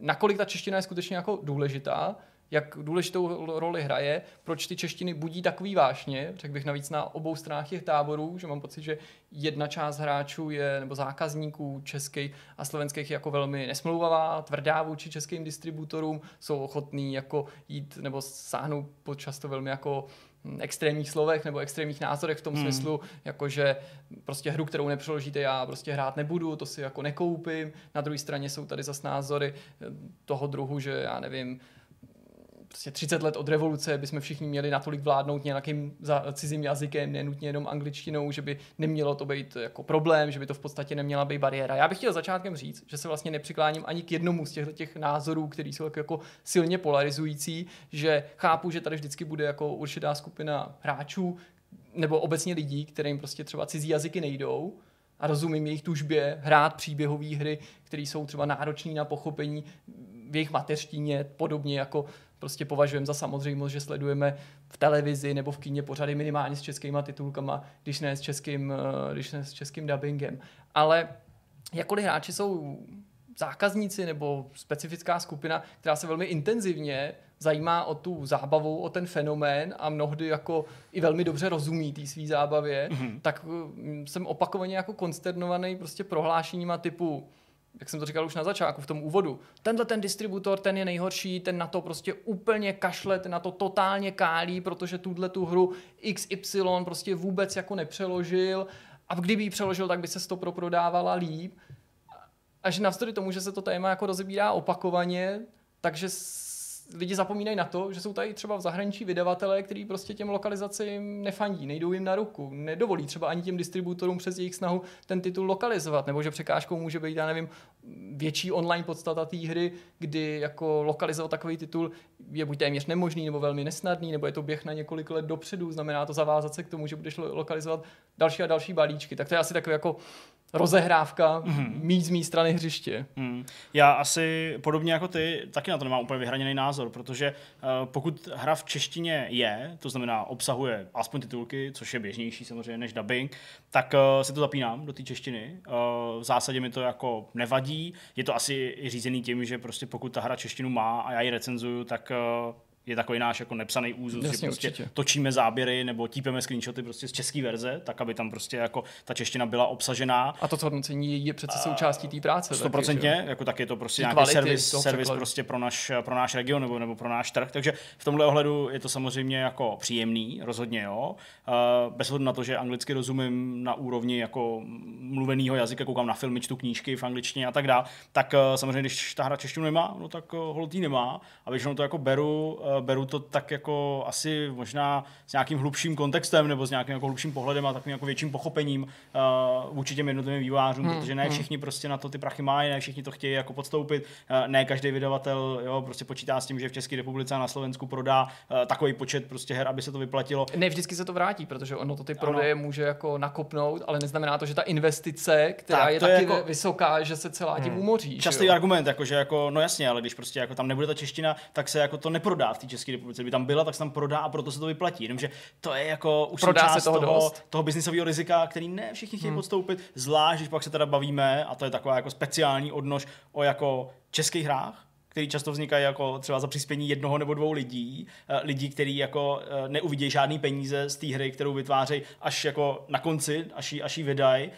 že se vydají z maxima a takový příběh jsme tady pár už měli určitě, mm. jo, kdy opravdu to mají jako naplánovaný, že prostě můžou dělat do dubna roku 2020, ale pak už nemají ani, ani, ani, ani halíř na to, aby si koupili rohlík a proto vědí, že tam musí prostě dodělat a žádná čeština ve formě jako dubbingu tam prostě jako nemůže být, protože na to nikdo nemá, jo, mm. tak pak já jsem jako velice už jako nabroušený vůči lidem, kteří prostě píšou do komentářů pro mě zcela nepochopitelný jako fakt kidy typu jako to je zrada Jo, prostě tady máme českou hru a tam musí mít dubbing, a když ji nemá, tak to je zrada na hráče a takovouhle hru si nikdy nekoupím, tohle nepodpořím. Tohle, tohle, že je reklama české jako školy videoherní, tohle to má být jako reklama, jo, i v zahraničí se diví, proč to nemá češtinu. Jo, to jsou prostě věci, které mě jsou úplně jako nepříjemné, za které bych jako prostě dával facky, fakt. Jak to cítíš ty? No, eh, OK, tak já si opravdu myslím, že eh, asi tady nemůžeme přece vést debatu o tom, jestli je na místě, tady, aby jsme 30 let po revoluci měli nebo neměli umět anglicky. To je prostě je na, na úplně jinou diskuzi Jasně. a jestli to je správný nebo nesprávný. Jestli ne, to prostě... to já nechtěl víc já vím, jo, ale jenom říkám, to, jako s tím souvisí, to je prostě fakt, že tady určitá část populace neumí, angli, neumí anglicky a je, je pro ně je naprosto jako asi normální z pohledu zákazníka, jako nějaký zklamání. Dobře, teď, teď najdeme teda nějakou, nějaký level správný z toho zklamání, ale prostě být zklamaný a požadovat eh, nebo prostě do, do, ptát se potom a potom po té lokalizaci. To je první věc. To si myslím, že jako tomu se asi těžko můžeme divit. Teď eh, se můžeme bavit o tom, jestli mm, jaký, jako, jaká úroveň toho naštvání nebo prostě toho Eh, toho pocitu vlastnictví toho produktu, která jako s tím spojená, hmm. je jako na místě nebo není, no tak to už je prostě to, co čteme na internetu pod jakoukoliv diskuzí. Prostě někdy to jako dává smysl, někdy ne. Já si ultimátně myslím, ty nejsi, zá, ty nejsi ten, ten vydavatel, takže ty na to takhle, takhle můžeš třeba nahlížet, ale jinak si myslím, že ten vydavatel, který tohle čte, tak uh, musí chápat, že i tohle je zákazník. Jo?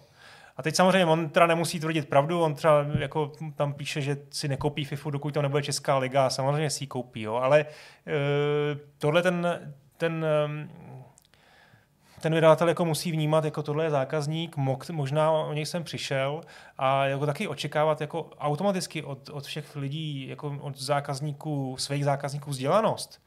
To taky může být jako moje chyba, že prostě jako hmm. nechápou ten kontext. Jo. Například třeba teď jsme se tady bavili o, o tom GameStopu, hodnotili jsme prostě třeba i český obchody a možná, že prostě ty majitele těch obchodů si tam, si tam prostě eh, hezky si zapálí cigárku, nalejou si visku a budou se smát, co se tady jako, co se tady jako myslíme o tom jejich biznisu. Jo. Taky to jako říkáme trošku nejsme vlastně úplně jako jo? zkušený, nevíme, jako co, to, co to obnáší. Jo. Jenom trošku jenom tady trošku nastavuju nám zrcadlo, že Prostě ten zákazník má právo. Jestli má právo být naštvaný a jako být, eh, dobře, tak být vulgární, to už je třeba jako zahranou, ale jinak... Hmm.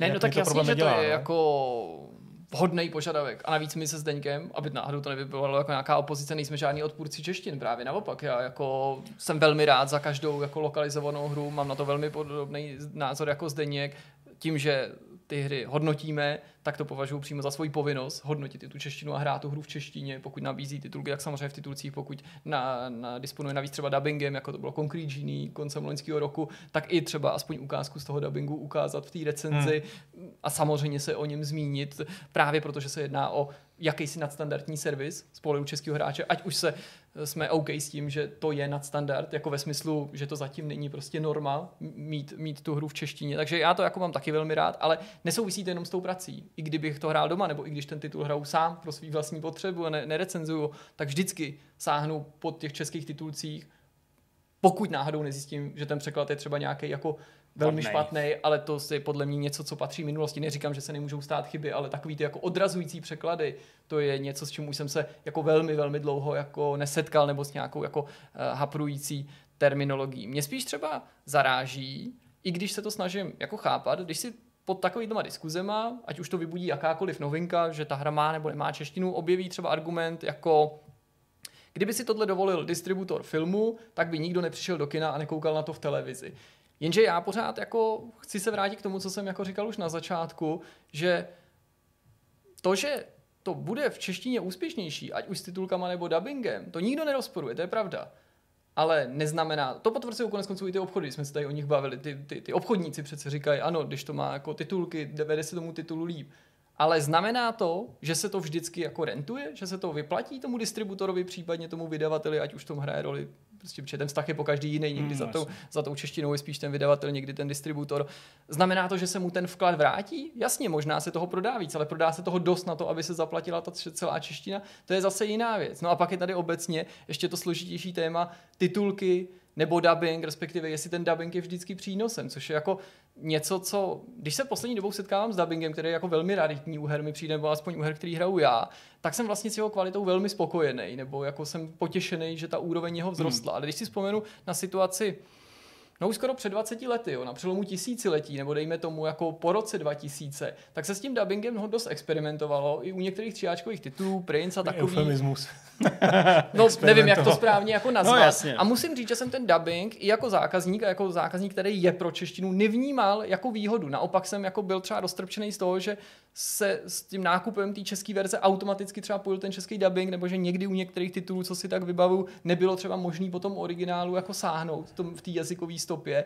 A tady ta volba je podle mě velmi žádoucí, protože z logiky věci i když se teda ten dubbing zaplatí, myšleno jako, že se to vyplatí tomu té firmě, která to teda, teda i nakonec bude prodávat, tak eh, je asi jako logický, že i u těch největších her, který dabují v zahraničí ty největší hvězdy, a nejen do angličtiny, ale třeba i v němčině nebo ve francouzštině, že se fakt najmou prostě nějaký špičkový herci, a tady jako do toho dubbingu jde zlomek peněz, takže se ti prostě nepodaří sehnat tak výrazný osobnosti, no tak tam já jako si upřímně řečeno radši poslechnu ty hvězdní herce nebo ty známý hlasy, než jako aby Jasně. to na mě mluvilo, ke mně mluvilo česky, ale v úrovni jakýhosi jako televizního dubbingu na nově z první půlky 90. let, to používám jako jakýsi kliše, jako příměr něčeho, co vlastně nechceš moc jako slyšet, jo. Ale samozřejmě, že jako jinak jako chápu tužbu zákazníků no, tak a jakýsi je... jako pocit toho, že bys měl mít právo na to hrát to ve své mateřštině. To je to, ta vášeň prostě spojená s hrama. Že jo? Prostě když eh, se bavíme o nějakém úplně novým normálním produktu,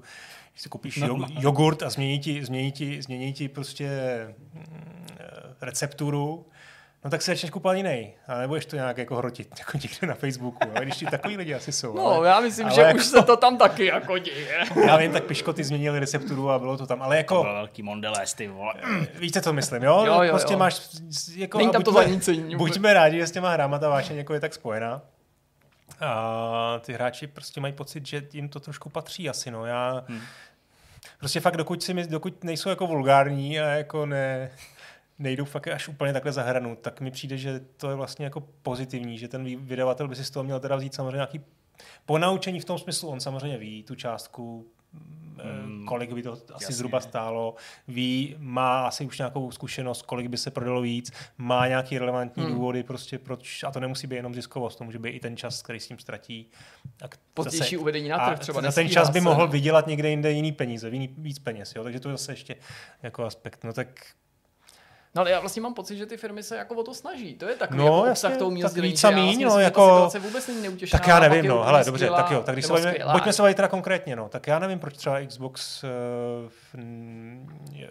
proč třeba FIFA nemá tu českou ligu? Přijde mi no, to ale liga, z mýho pohledu zákaz vůbec nemíchal, jako, to je prostě nemíchal, přece to... Tak jo, je to prostě OK. Pojďme, rozebírali jsme to každopádně, abych to jo, jako částečně nedávno jsme to rozebírali a jako řešejí to údajně. No, no teď jako, se to snad nějak dokonce to. Teď už měl nějak Ale to je fakt jako ale to je zase asi něco jako jiného. Ale třeba i ten Microsoft se potom snaží no. víc, než jako lidi tvrdí, má toho míň rozhodně. Můžeme se bavit o tom, že má asi i míň těch exkluzivních titulů, nebo jich měl v posledních letech a že tam se ta situace proměňuje, ale Forza poslední byla v češtině, Ori teďka bude v češtině. Vím, že PlayStation v každém jednotlivém roce má možná víc titulů, než měl Xbox za celou generaci, ale prostě já nevím, Ubisoft v kombinaci, já nevím, asi s Conquestem a Playmanem je v tomhle ohledu jako velmi vstřícný. Tradičně už mnoho a mnoho let nabízí všechny svý velký tříáčkový záležitosti v češtině, stal se z toho jakýsi jako nepsaný standard. Často lidi jako tohle to vyčítají, jakýsi pasivní přístup k češtinám ceneze. Já se s tím jako člověk, který se v tom pohybuje nebo zná ty lidi, nemůžu stotožnit, protože No, mi přijde, že i Cenega se v tomhle smyslu snaží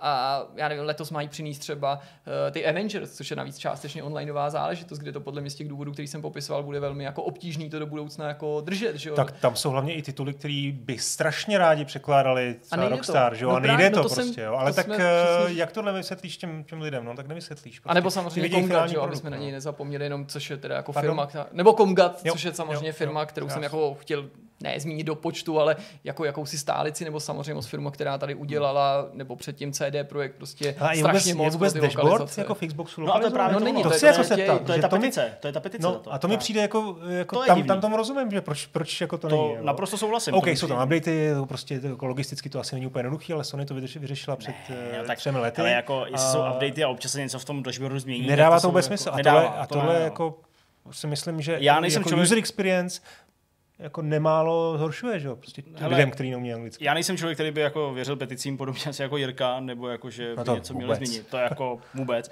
Ale ten požadavek si myslím je jako zcela legitimní. Jo? No že už- prostě, hele, jako jakákoliv elektronika, která se tady prodává, má český rozhraní, nebo jako Nevím, Jasně. nevím, co bych tady měl nacházet. Ale jako ještě jo. pár let zpátky to nebylo tak růžový. Hele, třeba ne, ale- koupil si z eh, Apple jo, a macOS nebylo v češtině, různý navigace nebo PDA, Dobře, když byly, dobře, jo, jakože, ale ale, jako- jasně, v tuhle jako v situaci tuhle je to chvíli fajn. prostě, jako téměř všechno, co tady se prodává, tak má českou lokalizaci a myslím si, že to není jako No, rocket to science absolutně. tohle přeložit. A Microsoft má spoustu produktů, které mají českou lokalizaci, že Ano. jo, mimochodem jako živejch, který jsou Navíc českou lokalizaci má, byť teda jako sparchantělej, omlouvám se, ale opravdu ten uh, Xboxový, uh, ta Xboxová aplikace na, na Windows, ta má českou Jo. lokalizaci, ta je v češtině, Hmm. jo, takže jako proč by to nemohli dotáhnout a přenést pomocí jednoho podíleného updateu i prostě na tu, na tu konzoli. Takže Jo, tohle jako jako jsou- tohle, tohle naprosto chápu a já jenom ještě jsem chtěl k těm jako češtinám nebo, nebo jako k tomu, že prostě se hráči staví na zadní, když tam ty češtiny nejsou.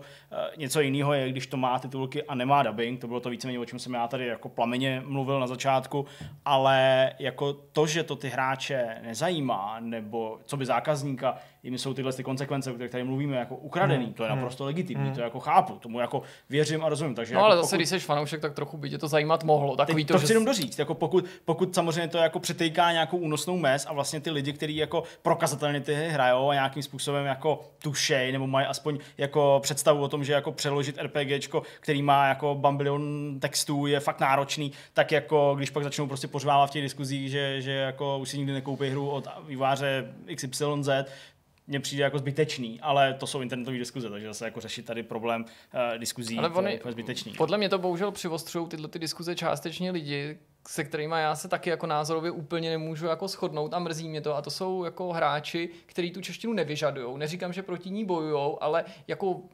prostě vyprovokujou Hmm. ty, který ne, Jo, neorientují jo. se v tom cizím jazyce, jakýmkoliv, to nemusí být jenom angličtina, To jo, no, těma jako- řečma typu vrať se do školy, jasně, prostě, no. když neumíš anglicky, tak to nehraj, hraj si prostě hada, jo, a prostě když jako vlastně jako schazuješ toho, kdo po té češtině volá, protože navíc ty lidi v tom internetovém prostředí často jako nevnímají to, že na jedné straně je 40-letý ajťák, který má už 20 let všechny systémy v angličtině, protože tak tomu rozumí nejvíc. A na druhé straně je 12-letý kluk, který ano, má mnohem lepší možnosti, jak si osvojit cizí jazyky, než jsme třeba měli my, na to pak generace no. před náma, ale prostě buď mu to tak nejde, nebo jim prostě jenom 12. Já jsem jako jako, jako teenager taky jako ro- rozuměl těm hrám prostě mnohem hůř než dneska a, a, a často se... Já si pamatuju, promiň, teda teď jsem si to vzpomněl Monkey Island jedničku, jak jsem jel, prostě se To slovníkem. myslím každý. No ale tak tyhle Tam prostě máme, byla, no, tak se tam slovníkem byl v tom, právě- měl jsem samozřejmě pirátskou verzi, Hele, hoši, přiznám ty do toho stolu, Pardon, ale pardon, jako- měl jsem pirátskou To verzi. Tam byl prostě textový soubor s těma jako sword fight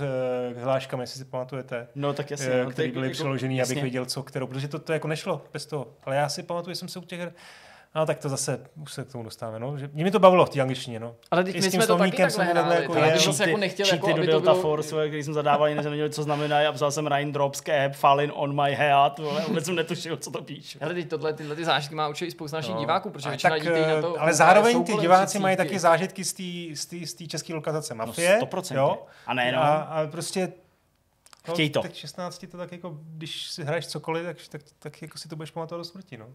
Asi jo. Trošku toho kam tancujeme kolem toho, ale No. já si myslím, že si rozumíme, no. No ale prostě ty jsi proti těm češtinám, já Takže to poznal. je jasný, takže, Ne, Já vůbec. si to dělal legraci.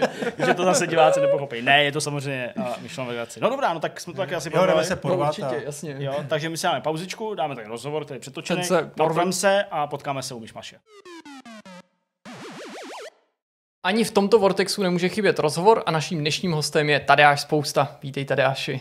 Děkuju, ahoj. Tadeáš je tak trošku jiný vývojář, než který tady jsme doposud měli, i když není hostem úplně anomálním, protože my jsme si tady v minulosti povídali o stolních hrách, deskovkách a to je právě téma, který budeme rozbírat dneska s Tadeášem, protože Tadeáš je autorem deskových her, jednu takovou nám tady přines, ale možná, než se začneme bavit o tomto konkrétním titulu, tak tě poprosím, podobně jako naše kolegy a tvý předchůdce, jestli bys nám řekl, jak se k vývoji stolních a deskových her dostal. Ty to je docela dlouhá historie, protože já jsem vlastně deskovky vůbec, vůbec ve svém dětství nehrál, nebo spíš úplně minimálně. Mm-hmm. A vlastně jediný, co jsem se snad znal, jako jsou osadníci z Katanu, Jasně. což jako je taková proslulá věc.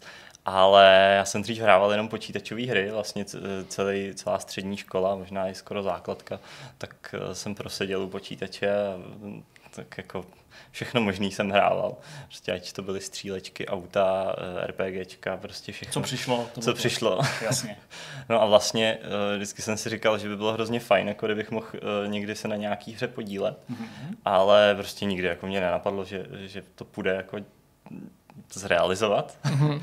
No a vlastně ve chvíli, kdy jsem už nějakou dobu prostě podnikal a zjišťoval jsem, že bych rád dělal něco trošku kreativního a nejenom uh, prostě chodil do práce, vydělával peníze a tak, tak jsem prostě začal přemýšlet o takovéhle věci. No. Hmm. A přišlo mi to jako jediný, jediný co se dá uh, pro člověka, který jako nemá úplně stovky milionů Jasně.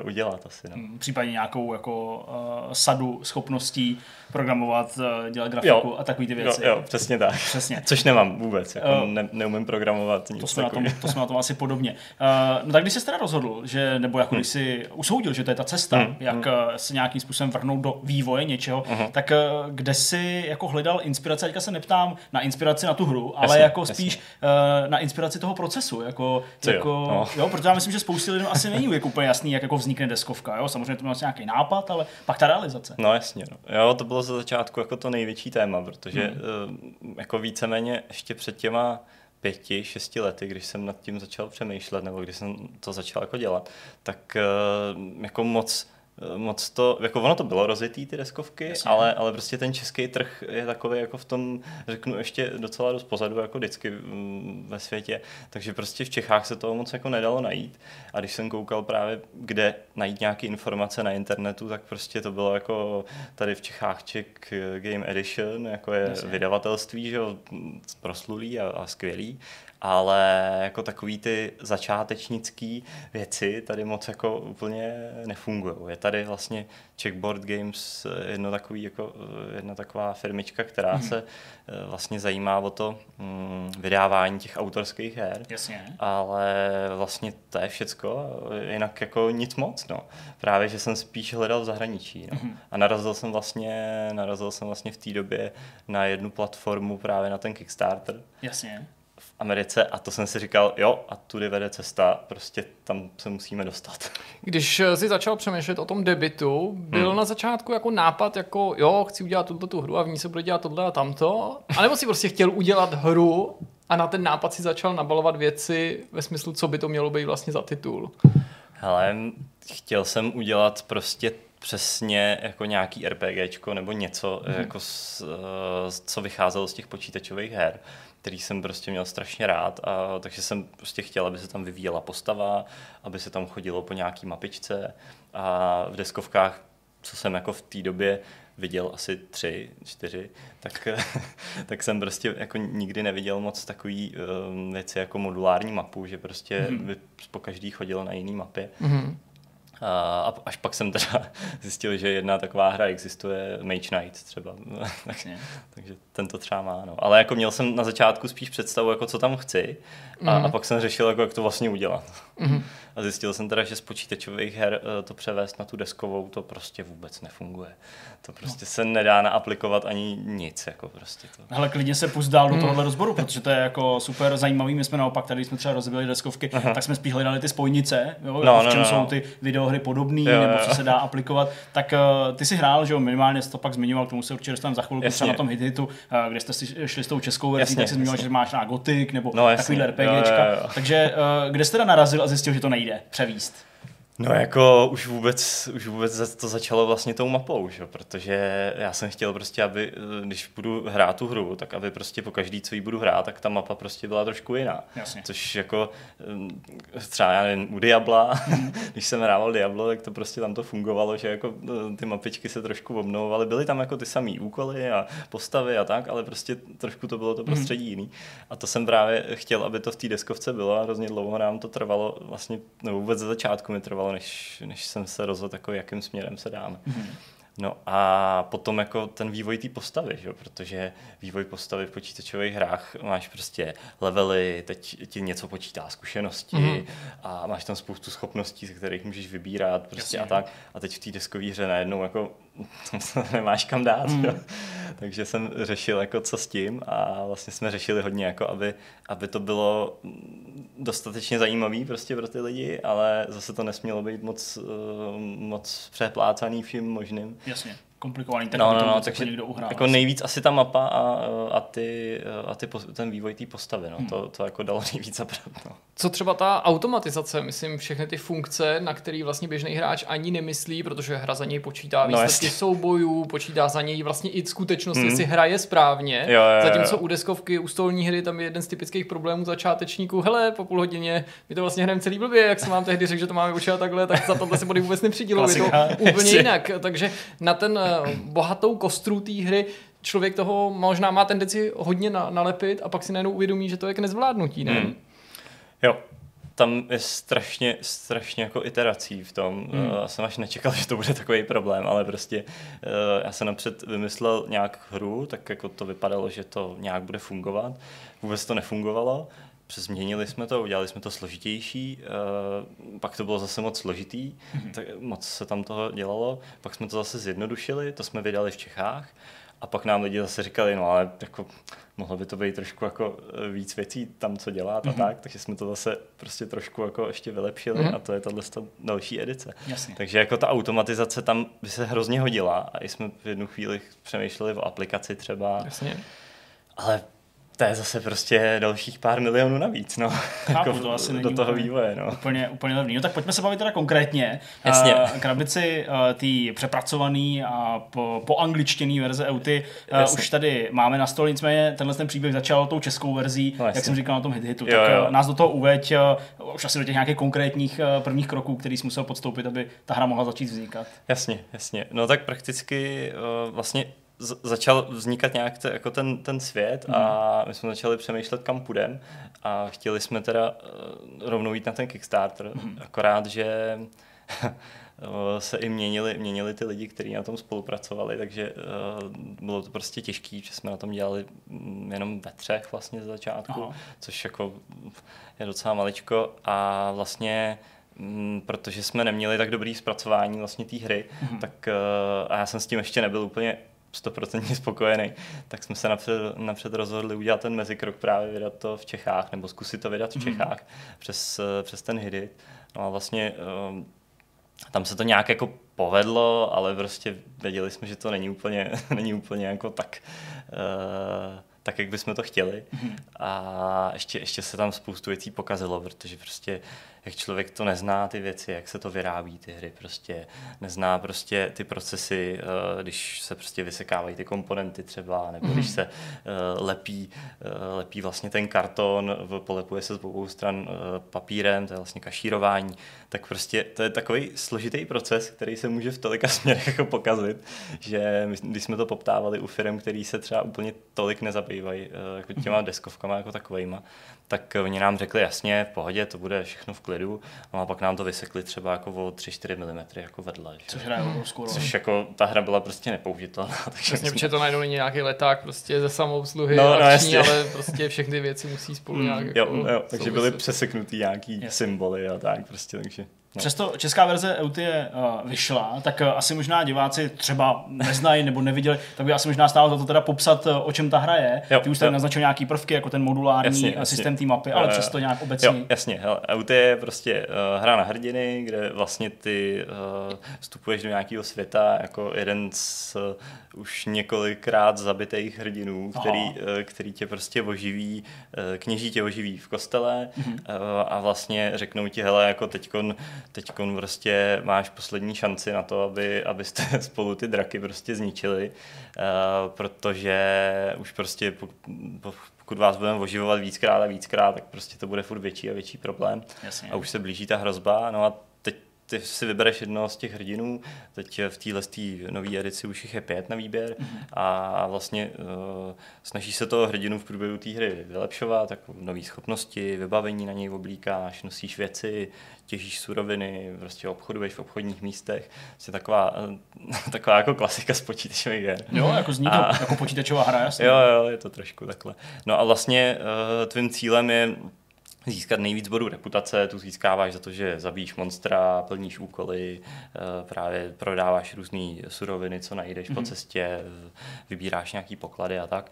A vlastně cílem, eh, cílem teda je prostě potom se utkat eh, s eh, jedním z těch draků, vždycky jako v té hře, v téhle edici jsou zrovna tři scénáře, kde vlastně ty máš, eh, v každý ten scénář funguje trošku jinak a utkáš se s nějakým uh, jiným drakem, nebo v tom třetím scénáři vlastně uh, scháníš artefakty, kterými vlastně zapudíš toho posledního draka.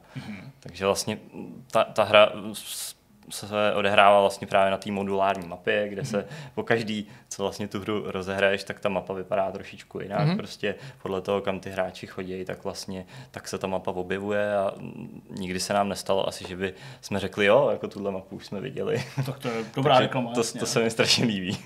Já nechci předbíhat událostem, přesto Jasně. musím říct, že my tady máme teďka na stole krabici s tou budoucí verzí, tudíž Jasně. by se někdo mohl ptát, no ale ta hra, ta teda ještě hotová jako není, k tomu se dostaneme, ale ta česká verze, ta teda vyšla a můžu se k ní tudíž nějak dostat? To je asi otázka, která teďka napadá naše diváky, jasně, nebo to bylo jasně. spojené jenom s tím hit hitem? Uh, ne, ne, nebylo. Eh, Vlastně Legendy země Eutie, eh, to je ta, Tak eh, ta první, název, jasně. to je, to, to je ta první edice, která vyšla v Čechách vlastně, tak eh, ta se dá pořád koupit. eh, Dá se koupit buď na našich stránkách, eh, nebo, nebo případně i jako najdou to lidi i někde v bazarech a tak, prostě eh, případně eh, i v nějakých obchodech možná ještě nějaký budou. Mm-hmm. Nevím, teď už jsme je nově jako neposílali, ale, ale přes nás se to dá, eh, když tak koupit. Eh, Když tak eutia.com, eh. A tam si můžou dát, tam je všechno. No. Good. Teďka to snažení ale směřujete do této budoucí verze, jak Jasně. říkám, ji tady máme na stole a možná i tohle si zaslouží nějaký komentář, jak je možný, že hra, která vlastně se teprve chystá na svůj vstup na trh a Jasně. chystá se taky nějaká kampaň, určitě i k tomu se dostaneš, Aha. tady u nás teďka leží a vlastně nám nic nebrání si zahrát. No jasně, uh, to je trošku jako jiný uh, s náma, než, než asi standardně ty Kickstarterové kampaně probíhají. Uh, když jsme šli na Hiddy, tak jsme tu hru měli jako skoro hotovou, třeba neměli jsme hotový pravidla. A mě to hrozně štvalo, takže už jsme se prostě rozhodli, že když budeme spouštět uh, ten Kickstarter, tak prostě chceme mít ten produkt už úplně hotový. Hmm. Že tam budeme dodělávat jako nějaký bonusové věci, Hmm, které v té kampani budou, ale že prostě ten, tu základní verzi hmm. chceme mít hotovou. Takže ta už teď prostě hotová je. Třeba pracujeme ještě na pravidlech, protože no, oni mají přes 30 stránek pravidla, takže je to takový, že ještě se snažíme to uh, trošku jako s, stáhnout tu dílku, ale hlavně tam jako dát maximum těch informací, aby se nestávalo, že ty lidi prostě se v tom nějak budou zasekávat a nebudou to chápat, jak to, Mhm. hmm. jak to myslíme.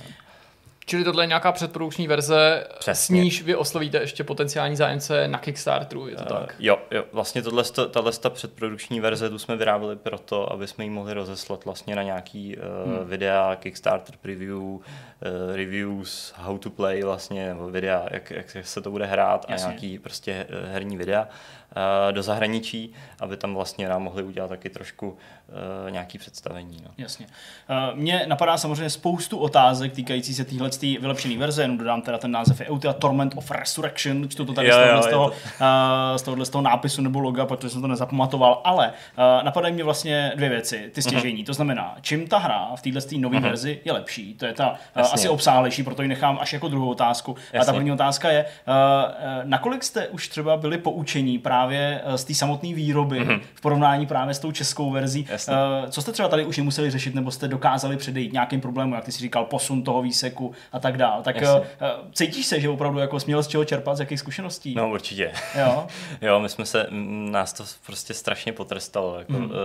jako ty zkušenosti, které jsme nabrali na tom Hiditu a na té první výrobě, tak teď nám strašně pomáhají, protože i když pak, když tam vy, jako vylepšuješ něco, hmm. vymýšlíš nějakou novou věc do té hry, tak už víš, jako, co nemáš vymýšlet. Jasně. A, a Co co, jde může, províst, a, jasně. přesně, a co můžeš vymýšlet. To znamená, když vymýšlíš nějaký šílený tvary žetonků, prostě, tak víš, že jako na to budeš potřebovat další výsekovou formu a prostě bude to stát další peníze. Mm-hmm. A snažíš se to prostě nějak jako eh, nadspat do toho, co už je. A, a další věci, jako že třeba mm, jsme chtěli předtím použít nějaký, nějaký prostě uh, laminované věci, mm-hmm. že prostě jsme chtěli, aby ta hra byla v co největší kvalitě a to třeba víme prostě, že se špatně vysekává, takže už to teď ne, ani neskoušíme. A tak, no. Ale jako je tam spoustu věcí. No. Má ta hra technicky nějakou jako součást, na kterou jsi obzvlášť hrdý? A Je to ta mapa, kterou tady furt zmiňujeme, to jsou hexy, že? jo? Na základě Jasně, se to jsou trojhexy takový. No. Aha, jasně. Jo, jo. No a eh, je tam prostě něco ještě skovaný, já furt jako nahlížím, jako nechci s tím moc hýbat, protože když s tím pohnem, tak to si jede. To je A- výstavka, to není použití. To je zatím výstavka jenom. Ale přesto je teda uvnitř nějaká nevím, postavička nebo prostě něco, co si říkáš, to jako fakt to je, jako to jsem tam vždycky chtěla, jsem rád, že to tam je. Hele, jako teď to tam není v té krabici. Okay. ale eh, já teď jako prozradím něco, co jsem ještě nikdy, nikdy neřekl. Ale, Ale tak- exkluzivní odhalení. Myslím si, že, Pohoda. myslím si, že to ty lidi potěší. Eh, My prostě strašně, strašně jsme chtěli do té hry dát prostě figurky těch postav. No jasně. Ale prostě to je tak jako šíleně náročný proces na to to jako nějak udělat, že jsme to prostě skoro jako celou dobu zavrhovali. A teď prostě vzhledem k těm zpětným vazbám lidí, tak prostě už jsem fakt jako se do toho pustil a začal jsem to řešit. Super. Takže už, už se figurky modelují, už nějaký máme. Skvělé. A vlastně teď jsme hrozně dlouho řešíme tu výrobu a jako určitě to v té kampani nějak prostě chceme mít. Mhm. Mm-hmm. Takže prostě ty figurky tam dostupné nějak budou. Ještě nebudu říkat jak, protože Jasně. si nejsem 100% Jasně. jistý. Ale to si myslím, že bude je jako skvělý. skvělý, protože mm, jako není to, že by to bylo nějak jako uh, extra jako konkurence schopný tomu trhu dneska, protože dneska ty figurkové hry prostě jsou strašně rozjetý. Ale uh, jako to, co si myslím, že je tady jako dobrý u té hry, je, že je tam prostě fakt kupa věcí a prostě pokaždý, když to člověk hraje, tak prostě tam nachází trošku jiný věci. Hmm. To si myslím, že je jako hodně exkluzivní, jakože To to se moc často nestává a ještě jsme to oproti té původní, pů- těm legendám jsme to hodně jako natáhli, že jsme se snažili, aby Mhm. to bylo fakt jako zážitek po každý jiný. No. Já bych tě možná ještě vrátil právě k těm odlišnostem, na který Jasně. narážel Zdeněk, v tom smyslu, jestli teda, když to teďka poslouchá někdo a říká si, hm, to mě docela jako zajímá, ale nespokojil bych se teda s tou základní verzí, s tou českou edicí, je tohle Yes. to upgrade, který má oslovit i stávající hráče, anebo v první řadě o tom přemýšlíte jako o způsobu, jak dostat váš produkt do světa. Hele, jako mm, myslím si, že ty lidi, který, kterým se líbily, eh, líbila ta první edice, tak prostě z tohohle budou strašně nadšený. Jakože, protože jsme to vylepšili podle těch přání právě těch, mm-hmm. těch hráčů. Ale eh, je to i o tom, že prostě ta, ta stará edice byla prostě jednodušší, taková přístupnější a tohle to je víc prostě ještě pro takový ty hardcore hráče, který fakt jako mají rádi ty, ty, ty komplikovanější deskovky mm. a jinak co se týká třeba herní doby, jak je to prostě stejný vlastně víceméně, ale je tam prostě mnohem víc možností, prostě je to takový to, že ty základní edici si mohl na sebe nakoupit vybavení mm. a tady si ho ještě můžeš gemama vylepšit jo, a různě to jako nakombinovat. Jasně. Teď ty gemy můžeš ve hře používat na různé věci, můžeš prostě třeba dávat na úkoly a tak dále, nebo je prostě dát do toho vybavení, prodat je a tak dále. Prostě je tam toho jako fakt fakt hodně, že každá část té hry se prostě jako dost, dost vylepšila, Hmm, takže si myslím, že právě i pro ty Čechy, kterým se to líbí, tak je to uh, jako super, super jako vylepšení. Je to prostě taková nová edice, no to je docela v těch deskovkách častý, že jako vycházejí vlastně nový, nový edice. Já ještě budu pokračovat otázkou stran těch odlišností. Jasně. Zase, Jirka, že jo, tady říkal, kdyby nastudoval někdo, někdo třeba novej, nebo kdo by nad tím uvažoval, já to vezmu z pohledu těch, kdo už teda jsou velice obeznámeni Jasně. s tím, jak fungovala ta česká verze, tak můžeš třeba ještě jako konkrétněji zabrousit do toho, co jste vylepšili, co konkrétně třeba se hráčům nelíbilo a teď, teď jste to vylepšili. Jo, jo, určitě. Třeba schopnosti hrdinů, vždycky, když získáš nějaký počet bodů reputace, tak vlastně předtím si měl jednu schopnost, kterou hmm. prostě vždycky vzal a mohl si ji nějak použít, koupit a tak dále. A teď vlastně si vybíráš vždycky ze dvou schopností jednu si vybereš a jednu zahodíš až do konce hry. Takže vlastně, když to no. hraješ po druhý, tak si zase můžeš Jasně, uh, to je docela dobrý. stavět trošku jiný, jiný hmm. ten charakter. A to má takhle každá postava, takže vlastně, když tu hru chceš odehrát jako všema způsoby, tak prostě ji musíš hrát aspoň 20krát, prostě, abys tohle to vytal. Takže to je u postavy. Pak třeba uh, hodně, hodně tam chybělo lidem úkoly jako takový, mm-hmm. že prostě vlastně předtím tam vůbec nebyly na mapě žádný úkolový místa, kde by si prostě vysloveně si nabral nějaký úkol a šel ho plnit. Klasický tak, quest. Přesně tak, jasně. prostě klasický questy. Takže to tady, eh, to tady teď přibylo a jsou tam prostě tam hromadu úkolových míst, kde prostě ty vlastně soutěžíš s těma ostatníma, kdo to hmm. splní dřív ten úkol. Oni si ty úkoly otočej a vlastně ty víš, co máš plnit a snažíš se tomu nějak přizpůsobit. Takže to je taková velká, jako, to jsem tam strašně chtěl, ale už na to nebyl prostě prostor předtím to tam dát. Chápu. Nebo spíš to testovat, protože ono spoustu těch věcí vždycky tam dát jde, ale nevíš, jestli to bude dobře fungovat. dobrý, vybalancovaný, hmm. že jo, jasně. Ono prostě musíš třeba 50krát odehrát, aby si prostě věděl, jestli, jestli jako je to dobrý nebo ne. Hmm. No, takže to jsou úkoly a pak jako asi jako nejvíc, nejvíc jsme makali uh, na, na těch scénářích a na tom, hmm. uh, no napřed řeknu scénáře. Ty scénáře prostě předtím to bylo tak, že vlastně ty si hrál jednu hru a vlastně uh, bojoval si v průběhu třeba klidně i jedné hry se všema třema drakama a teď vlastně je to udělané tak, že každý ten scénář trošku funguje jinak. Že první hmm. scénář se snažíš dohnat toho draka, jak lítá po osadách a pálí je, tak tam vždycky přiběhneš na to dané místo a snažíš se ho tam nějak jako uh, poškodit. Pak uh, v tom druhém scénáři vlastně tam uh, na tebe ten jeden drak, ten Mirezel vlastně, tak na tebe pouští nějakou magii, prostě ty se jí snažíš nějak vyblokovat, Jasně. vybránit a vlastně to ti trošku stěžuje ten průběh té hry. Aha. Takže a pak, pak se s ním utkáš v tom kostele. Jasně. Takže, a vlastně v tom třetím scénáři tak tam vlastně uh, hledáš artefakty po mapě. Hmm. A tam třeba vůbec nebojuješ s drakem jako takovým na konci, tam prostě ho zničí pak ty kněží eh, těma artefaktama. Super. Takže to je takový jako velký, mm-hmm. velký rozdíl. Mě by možná ještě zajímaly všechny ty záludnosti té Kickstarterové kampaně. To jo. znamená, jako, to je záležitost, na kterou se teďka chystáte, co všechno to obnáší, co musíte splnit, jaký to je to vůbec připravovat, máš na to nějaký pomocníky, jsou na to nějaký návody, jak to jo. dělat, nebo rady přímo od uh, organizátorů a pořadatelů Kickstarteru. Ale jako je na to spoustu rád už dneska, mm. že třeba před pěti, deseti lety, když někdo šel na Kickstarter, tak si myslím, že to měli hodně těžký, protože prostě nikde nikdo o tom moc nemluvil, dneska prostě už se o tom mluví hodně.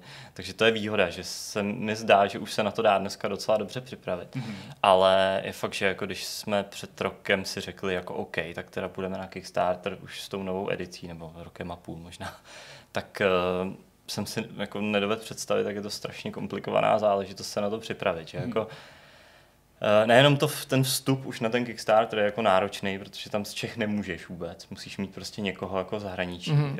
což eh, jsme teď asi tři čtvrtě roku řešili, jako jak to udělat. To je nějaká jako zástupná firma nebo nějaký uh, jako no, buď, distributor? Nebo... Musíš přes nějakou firmu, mm-hmm. anebo, uh, anebo prostě vysloveně jako se domluvit s, ně, s nějakým jednotlivcem v nějaký zemi, kde to jako je. Kickstarteru uh, tohle mimochodem nevadí, že to takhle jako ty organizátoři těch kampaní musí porušovat, protože oni jsou si toho nepochybně vědomí, tak se mě zajímalo, jestli máš k tomu nějaký feedback. Třeba. Hele, my jsme, se jich, my jsme se jich na ty věci hodně ptali, mm-hmm. jako konkrétně jich, protože prostě jako nás... Lidi no, no, no, nás zajímalo prostě jako, jak, jak máme postupovat, aby jsme to dělali jako Správně. legálně. legálně vlastně, Jasně, že? Jo, protože, protože já jsem jako nechtěl jít na ten Kickstarter takovým tím způsobem, že tam přijdem a teď najednou jako oni zjistí, že něco máme blbě a teď nám to vypnou, tu kampaň. To je blbý, jo. Což jako oni můžou, oni to tam můžou. dokonce i píšou, že to jako... To se, to se občas děje, no, jako jo. ve hrách, co sledujeme, jasně, jo, no. Jo. Takže to bychom fakt neradili, protože to už máš nasypaný peníze do, to, do propagace, teď tam máš prostě třeba uh, tisíc lidí, hmm. dva tisíce lidí a prostě oni to reklamace. No, vlastně působí to pak hrozně nedůvěryhodně ten projekt, že lidi se pak zpětně budou no, opatrně no, a budou si říkat, hele, proč to ten Kickstarter no. zatípnul, to bude asi nějaká jo, jako jo, šmelina, jo, nebo přesně něco. tak. No.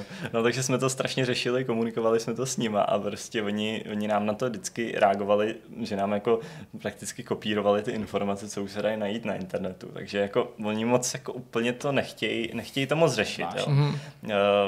Napsali nám třeba, že jako ty další země se tam přidávat jako do budoucna budou, ale jako kdy, jaká, no, vůbec netušíme, nikdo to neví vlastně. Jasně, no tak na to asi čekat je úplně nesmysl. No jasně, to jsme... ta situace panuje x let takhle. Jo, jo, přesně, takže jsme vlastně uh, řešili jak, jsme chtěli zakládat firmu v zahraničí, což ale výsledku nás stejně nespasí, takže, uh, takže prostě vysloveně jsme uh, jako našli jedno prostě člověka, který takhle pomáhá vlastně v Americe těm, uh, je to teda člověk z Ameriky, který pomáhá právě těm třeba Evropanům, protože třeba Polsko tam není taky jako... Uh, to je zvláštní, to tak velká země. Jo, ale hlavně oni tam jsou na tom Kickstarteru jako Poláci každou chvíli, tam jsou každý jo. měsíc s nějakou hrou, takže jako hrozně zajímavý, ale normálně tam mají prostě napsáno všichni jako Polsko mm-hmm. a, nebo Praha a prostě to, takže úplně úplně jako v pohodě Kickstarter to ví a ví, že se to takhle dělá, jenom prostě ten člověk třeba musí být jako kolaborátor nebo prostě ten člověk spolupracovník uh, a v tu chvíli prostě, když se to ověří přes nějaký třeba Američana nebo Brita, uh, Němce, tak prostě to funguje hmm. a je mi to vlastně hmm. jedno. Hmm. Jako.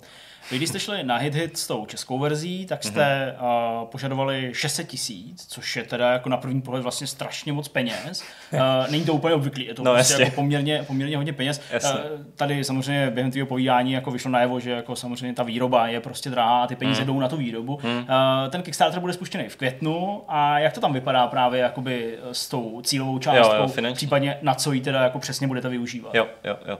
No víceméně jako ono 600 tisíc bylo docela dost, co jako neříkám, ale třeba na tu výrobu jako a na, na tu realizaci té první edice to mm. stejně bylo jako taková hraniční částka, jako že, oh. že stejně, stejně jsme jako ve výsledku byli plus minus jako nula, mm.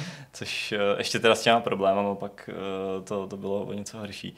Ale... S jakýma problémy? No s tou s tím výrobou. Tiskem, no, jo, s, tím, takhle, s tím tiskem a, a mhm. s, tou, s tím výsekem a tak. Mm. Takže jako tam se muselo, jeden náklad se úplně vyhazoval prostě a tisklo se to znova. Musí bolet, no. Okay. no, jako nejvíc nás to bolelo kvůli tomu, že jsme byli naštvaní, že to nestihneme těm lidem doručit včas prostě, že, že hmm. jsme měli nějaký třeba dva měsíce spoždění nebo prostě něco takový. No, to se prostě ale to se stává, jako to, bohužel teda, no. nemělo by se. Ale to. No a v tom, na tom Kickstarteru, tak tam vlastně, jako my budeme mít tu částku já to nemám úplně ještě stoprocentně přesně zkalkulovaný, netlačím, jasně, ale ale jakože my už ty kalkulace řešíme prostě přes rok, ale prostě ty ceny se pořád mění. Hmm. Teď nám zrovna zaslal jeden dodavatel, jakože se zvedly ceny a jako, hm, tak jo, můžete nám je garantovat? Nemůžem. že jako budou třeba za dva měsíce, tři měsíce klidně zase jiný, takže to je docela divný, ale uh, budeme tam mít částku nějakých 65 tisíc dolarů, jako, hmm. uh, asi pravděpodobně. Takový to minimum, že to se musí vybrat, aby jsme vůbec byli schopni to, uh, to vytisknout. Jasně. A my jsme vlastně už, uh, už oznámili, protože um, v Čechách jsme nastřádali asi nějakých 430 uh, lidí, kteří nám poslali vlastně předobjednávku na tu, mm-hmm. na tu českou edici. A my jsme si nastavili vlastně ten strop, že když se najde v Čechách 400 lidí aspoň, tak to vyrobíme komplet v češtině. Mm-hmm. Takže vlastně v Čechy už to mají splněný mm-hmm. a teď vlastně řešíme to ještě jak s těma dalšíma mutacemi, protože třeba nás oslovili uh, nějaký, uh, ty, nějaký vydavatelství prostě z Francie, teď chceme oslovit i další země, aby právě jsme se s nimi mohli nějak domluvit mm-hmm. na těch mutacích ale jinak je to o tom, že prostě na tu anglickou verzi bychom potřebovali prostě minimálně takových jako tisíc lidí, aby, aby nás jako beklo, mm-hmm. a, aby se to prostě nějak rentovalo, aby jsme prostě nebyli v mínusu. No. Jak budou co a vypadat ty příhozy? Znamená to, že za už ten nejnižší příhoz, ať to bude mm-hmm. jakákoliv částka, dostanou hru, nebo tam budou nějaký spíš symbolický podporovací příhozy, jejich smyslem je ocenit mm. to vaše úsilí, ale výměnou za to jako nedostanu na konci krabicovku, nebo jaká, jaká je ta filozofie vůbec jo jo. těch, těch jednotlivých to, to, jako to, to je dobrá otázka, no, protože ono uh, takhle už ten Kickstarter dneska vůbec nefunguje. Prostě tak, jak dřív byly ty crowdfundingy, vlastně, že uh, si člověk jako tam dal nějaký tričko s potiskem a, a takovýhle věci, mm. to ty lidi už moc většinou nechtějí. Uh, mm. u těch deskovek, která možná mm. u jiných, uh, u jiných sféry to funguje líp, ale My tady budeme mít prostě jako eh, první pledge bude základní hra, eh, druhý pledge bude nějaká vylepšená edice, Jasně. která bude mít prostě nějaký bonusy navíc a plus k tomu všechny, všechny uh, stretch goly, které se odevřou, protože vlastně, když se dosáhne vždycky nějaká částka, tak se do, do té kampaně něco předává. Jasně. A pak tam bude třeba a to teď ještě právě nevím úplně, Jasně. že třeba nějaký addon s těma figurkama, nebo Chápu. nějaká ještě edice prostě s těma figurkama. No. Jasně. Uh, kdybych se měl ještě vrátit k té hře jako takový, uh, hmm. mně přijde jako docela fajn a lákavý to, co jste, nebo to, co já jsem nasával z informací samozřejmě o té české verzi, že je to teda jako věc, kdy hrajou proti sobě ty hráči, to je kompetitivní jo, záležitost, jo, jo, jo. Uh, kdy tedy si můžou jako navzájem jako pěkně škodit v zásadě Aha. a posílat na sebe ty monstra. Na téhle krabici je napsáno, že to můžou hrát, že, nebo že to může hrát až jenom jako jeden člověk no, jasně. na začátku. Jo, jo, jo. V čem teda spočívá ta hra v jednom člověku? Jo, vlastně ten solo mod, který tam je, hmm. tak funguje vlastně úplně stejně, jako, jako to funguje uh, s těma ostatníma hráčema, jenom že za ty monstra, tak uh, máš nějaký automatický systém, který ti prostě uh, otáčí na tebe karty, které na tebe posílají uh, nějaký vylepšený efekty při těch útocích. Takže vlastně je to docela jednoduchý a hmm. funguje to pěkně. Okay. Mě to jako zaujalo velmi, protože uh, ne vždycky najdu jako dostatek lidí, kteří jsou ochotní strávit 12 hodin vysvětlováním pravidel a pak uh, 6 hodin hraním hry a tak dále. Uh, další věc, to se mi taky líbí a může se líbit určitě i divákům, kteří o EUTy uh, neslyšeli, mm-hmm. je mhm. to, nebo alespoň tak se já to nějak vysvětlu, že tam jsou nějaký záchytný checkpointy, body, kdy to jde třeba jako zbalit a pak zase rozbalit. A... Ale to bylo v té předchozí verzi. Jasně, a t- jsem se to už tady, tady to není. O, to je škoda. Na to už je to moc složitý. Uh, to ani ne složitý, ale spíš, spíš jde o to, že my jsme sondovali, jak to ty lidi moc eh, používají mm-hmm. a, mhm. a jak je to jako baví. A ono totiž udělá tam tuhle tu věc, znamená jako to přizpůsobit tomu, aby to takhle mohlo fungovat Jasně. designově. A to, že to tam není, tak nás to zase trošku jako uvolnilo v jiných mm, věcech. Mm, jasně. Jo, jo, to je celkem validní. Čím je inspirovaný třeba ten svět? Dokázal bys to přiblížit něčemu nebo popsat trošku jako... Ty já vím, že jsi popsal Aha. ten příběh, ale Jasně, jako, no. jak se tam budu cítit, když se tam v tom světě budu pohybovat, k jakýmu fantazi to má třeba blízko? Hele, Ať už hernímu nebo knižnímu, že jo, samozřejmě. Ty jo, jako jako já asi nejvíc, eh, nejvíc mám rád ty světy eh, z toho gotika, mm-hmm. Elder Scrolls, uh, Baldur's Gate a Icewind Dale a tyhle, ty, mm-hmm. tyhle ty světy. Planescape Torment. Uh, no, t- taky. Tam taky. jasně, jasně, aspoň líznu to. Jasně. Uh, takže, takže vlastně je to takový, jako že ten svět je takový docela jako hezký vlastně, že to není takový úplně, že by tam všude byly prostě uh, kostry a, a krev a tak. Mm-hmm. Že prostě jsme to udělali takový, jako že je to docela, docela vlastně líbivý, uh, že ty věci jsou tam takový, takový jako vyčištěný a to. Mm-hmm. Je to vlastně family friendly, protože já tam nevidím na ten věk a to by mě zajímalo. Jo, jo, jo. To je schodný jako u té původní hry ten věk? Jo, jo, je, je. Na základě čeho a jak těžký je tohleto dovodit nebo, nebo nastavit tu věkovou hranici, že jo? protože to, to se prostě musí strašně různit ten potenciál toho titulu v závislosti na tom, jestli to cílíš jako rodinou záležitost Určitě. a pro jak malí třeba hráče nebo děti. Hmm. No tak tady, tady u toho je to jedna kvůli složitosti, musíš nastavit, aby to mm, ty lidi zvládli. A tu naší hru hráli i 10-12 letý děcka, takže úplně, úplně v pohodě.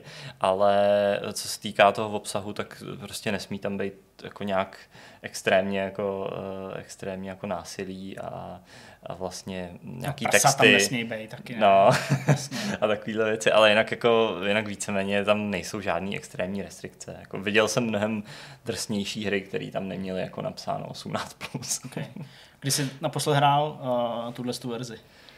Ty jo, asi tři neděle zpátky. Takhle, já jsem očekával, že třeba každý den si dáš jedno, jedno, jedno kolo nebo něco Ale teď už ne, uh, jako my jsme to hrozně, hrozně jsme to předtím uh, testovali mm. a, a hráli, to jsem hrál prostě několik her denně třeba, ale mm, teď už delší dobu prostě řeším úplně jiné věci. No. Chápu. Že už jako vývoj hry už jako takový máme teď za sebou. A... Hmm. Ze všeho, co říkáš, je jasný, že vytvořit deskovku podobně jako vytvořit videohru, je očividně taky běh na dlouhou trať, tak by mě no, vlastně zajímalo, až se jednou tenhle ten závod završí, mm-hmm. jestli už teďka máš v hlavě nějaký další projekt, do kterého se pustíš a no. ko, jestli máš představu, kolik času to vlastně zase zabere, jo, toho jo, nápadu jo. po tu finalizaci. Ale to je zajímavý. Ehm, já jsem nad tím hrozně přemýšlel, když jsme eh, právě už teď to finalizovali, jak jsem si říkal, sakra, jako a my když uděláme ten úspěšný Kickstarter, tak prostě to jako nejde, aby jsme teď dalších jako 3-5 let jako vyvíjeli další hru. Tak jsem si říkal, jako co s tím. a určitě, určitě chcem pokračovat, pokud se to podaří a mm. bude, to, bude to fajn. A vlastně s chodou okolností jsme se, já nevím, nějak necelý půl rok zpátky, možná čtvrt roku zpátky, potkali vlastně uh, se zajímavým autorem, uh, tak, který vlastně uh, se v konec konců s váma zná, že jo? a nějak jsme se nějak společně Jasně, spojili jo. vlastně s Tomášem a ten vlastně má hru, na který maká asi, asi dva a půl roku mhm. a takže tohle je ten náš cíl teď, jakože další že prostě pomůžeme zase mm. jemu. Uh, domluvili jsme se prostě na spolupráci, že to dáme dokupy. A takže já vlastně místo toho, abych teď hrál tohle, tak s ním testuju tu, tu jeho hru. To je dobrý. No možná na závěr se určitě ještě sluší zmínit, uh, nebo možná jako to divákům asi je jasný, že jsi to celý nevyrobil sám, že je to asi potřeba jo, jo, jo. jako opravdu uh, na to nahlížet z různých směrů. Uh, kolik lidí uh, na téhle hře pracovalo společně s tebou? Hele, to jako Teď, Když teda teď... asi dáš pryč testry, že jo? Jasně. jsou velice důležitý. No, ale testrů byly stovky, ale, ale jako jinak, jinak těch core lidí je asi pět, mm-hmm. který na tom dělají a celkově, celkově máme ten tým asi o deseti lidech. Jakože je to docela dost na to. Hmm. že jsme mysleli, že to zvládneme ve dvou, ve třech. Je závěrem něco, co bys chtěl doplnit, dodat, vzkázat divákům něco, na co jsme se tě zapomněli zeptat a mělo by tady zaznít? To jo, já si myslím, že jako pokud se někomu líbí mm, prostě takovýhle hry a hry na hrdiny a má rád i třeba deskovky, anebo vůbec naopak vlastně deskovky nehraje, a, ale prostě je fanouškem těle z těch starších her, tak prostě ať koukne na stránky a, a třeba tímhle s tím může začít, jako, protože Vypadá to, je to zajímavý. No tak dobrá, tak eh, teda až moc díky, že jsi dorazil, že jsi nám představil tedy uh, tvoji hru i v této uh, propracované verzi. Těšíme se na Kickstarter, jak už jsem říkal, v květnu. Vy na to máte konkrétně na tom 5. 5. května. 5. května, aby se to už pamatovalo. tak uh, my to budeme sledovat, až to bude aktuální a moc díky, ať se daří, pozdravuji zbytek týmu a my už jdeme jenom na závěr tohohle vidcastu. Super, díky moc. Ahoj. Ahoj. Jsme na konci, čeká nás myšmaš, rozhovor máme za sebou. Pojďme se taky. uvolnit, odpočinout si, přesně krev tekla z nosu. A tak. Tak, uh, dobrá, tak já to začnu, protože já nemám skoro nic. To Výborně. neznamená, že bych jako podcenil myšmaš nebo něco takového, ale uh, prostě asi náročný týden, ovlivněný ještě furt takovým nějakým jako bolením břicha, tentokrát teda spíš mojí drahý polovičky, takže prostě když jsem byl doma, tak, tak nějak jsem se jako staral o to, aby ona byla v pořádku. A jediný co, tak nějak jako nad rámec normálních věcí, co jsem dělal, tak uh, pod vlivem všech těch spekulací o Battle Royale v Call of Duty Modern Warfare, tak jsem znova jako oprášil, nainstaloval jsem samozřejmě teda tu Season 2 uh, eh, s těma všema přídavkama, co tam jsou, uh, no a pustil jsem se do toho hraní a hmm. musím teda říct, že i po nějaký nevím, pauze, která mohla trvat třeba měsíc a něco, tak uh, jsem jako byl příjemně překvapený, že i po tom měsíci je to furt skvěle hratelný, pořád, pořád mě to baví, uh, už jsme to hráli i teda jako ve více lidech, takže uh, i ve více lidech to teda jako fakt stojí za to, dosud jsem to hrál vždycky prostě jako, tak jako s jedním člověkem, když jsme to hráli už jako ve dvou, ve třech, takže jako už jako opravdu i parta, uh, užívali jsme si to, no a zažil jsem tam úplně perfektní, uh, perfektní chvíle v modu Moshpit, vy kdo hrajete, tak víte, nevím jestli víte taky, ale asi jo, on za tady uh, vědoucně přikivuje. Moshpit jsem hrál v zásadě poprvé, já jsem se tomuhle módu vždycky vyhýbal, on tam přibyl prostě uh, pak po tom vydání a teďka je jako ústřední součást těch playlistů, minimálně těch defaultních playlistů. Já jsem pak vyškrtnul, protože Moshpit je něco, co vám, uh, kdo nejste úplně jako super kovaný každý den ve střílečkách, připomene, že jste naprostý hovna a že neumíte vůbec nic a že si váš každý úplně namaže na chleba, protože Moshpit je uh, mod, kde se nacházíte na uh, prostoru velikosti mýho 2 plus plus 1 cca, to znamená nějakých takových 50 metrů čtvereční a v podstatě jako se respawnujete vedle nepřátele nebo přímo, do přímo před něj, do zaměřovače. V lepším případě za něj samozřejmě. Doom 2, map a... 01, to je normální můj život. No, OK, ale jako tady jde o to, že opravdu... Šest smrtí za sebou, prostě během pěti vteřin. Tak. prostě bad luck, no. Ano, přesně, přesně tak, to je ono. Takže když pak člověk má jako uh, to štěstí, že se, že se spawnuje někde trochu v ústraní, to znamená jako, že ten, kdo po vás střílí, není půl metru, ale třeba jenom čtyři metry od vás, takže je nějaká šance, že, že, teda, že teda vás netrefí hned, tak uh, je to pak samozřejmě o tom se jako někam uklidit, pak zjistíte, že se stejně musíte furt jenom hejbat a střílet. To prostě jako velice náročný mod a chtěl jsem si náladu z tohohle z toho spravit u velmi komorní hry, u Counter Strike, kterou taky hraju často, už jsem říkal Jirkovi, nezvládl jsem koncovku a jednoho, jednoho zápasu rozhodl jsem se Counter Strike odložit zase tak na týden, protože v momentě... Nezvládl jsem koncovku. Hele, kamaráde, když prostě hraješ s dalšíma čtyřma lidma... No, zvládli jsme koncovku, no, jako tak. Když hraješ s dalšíma čtyřma lidma a teď jako máš to vědomí, že v té skupině jsi takový jako buď nejhorší, nebo jako druhý nejhorší, tam jsou jako ty ostatní lepší než ty.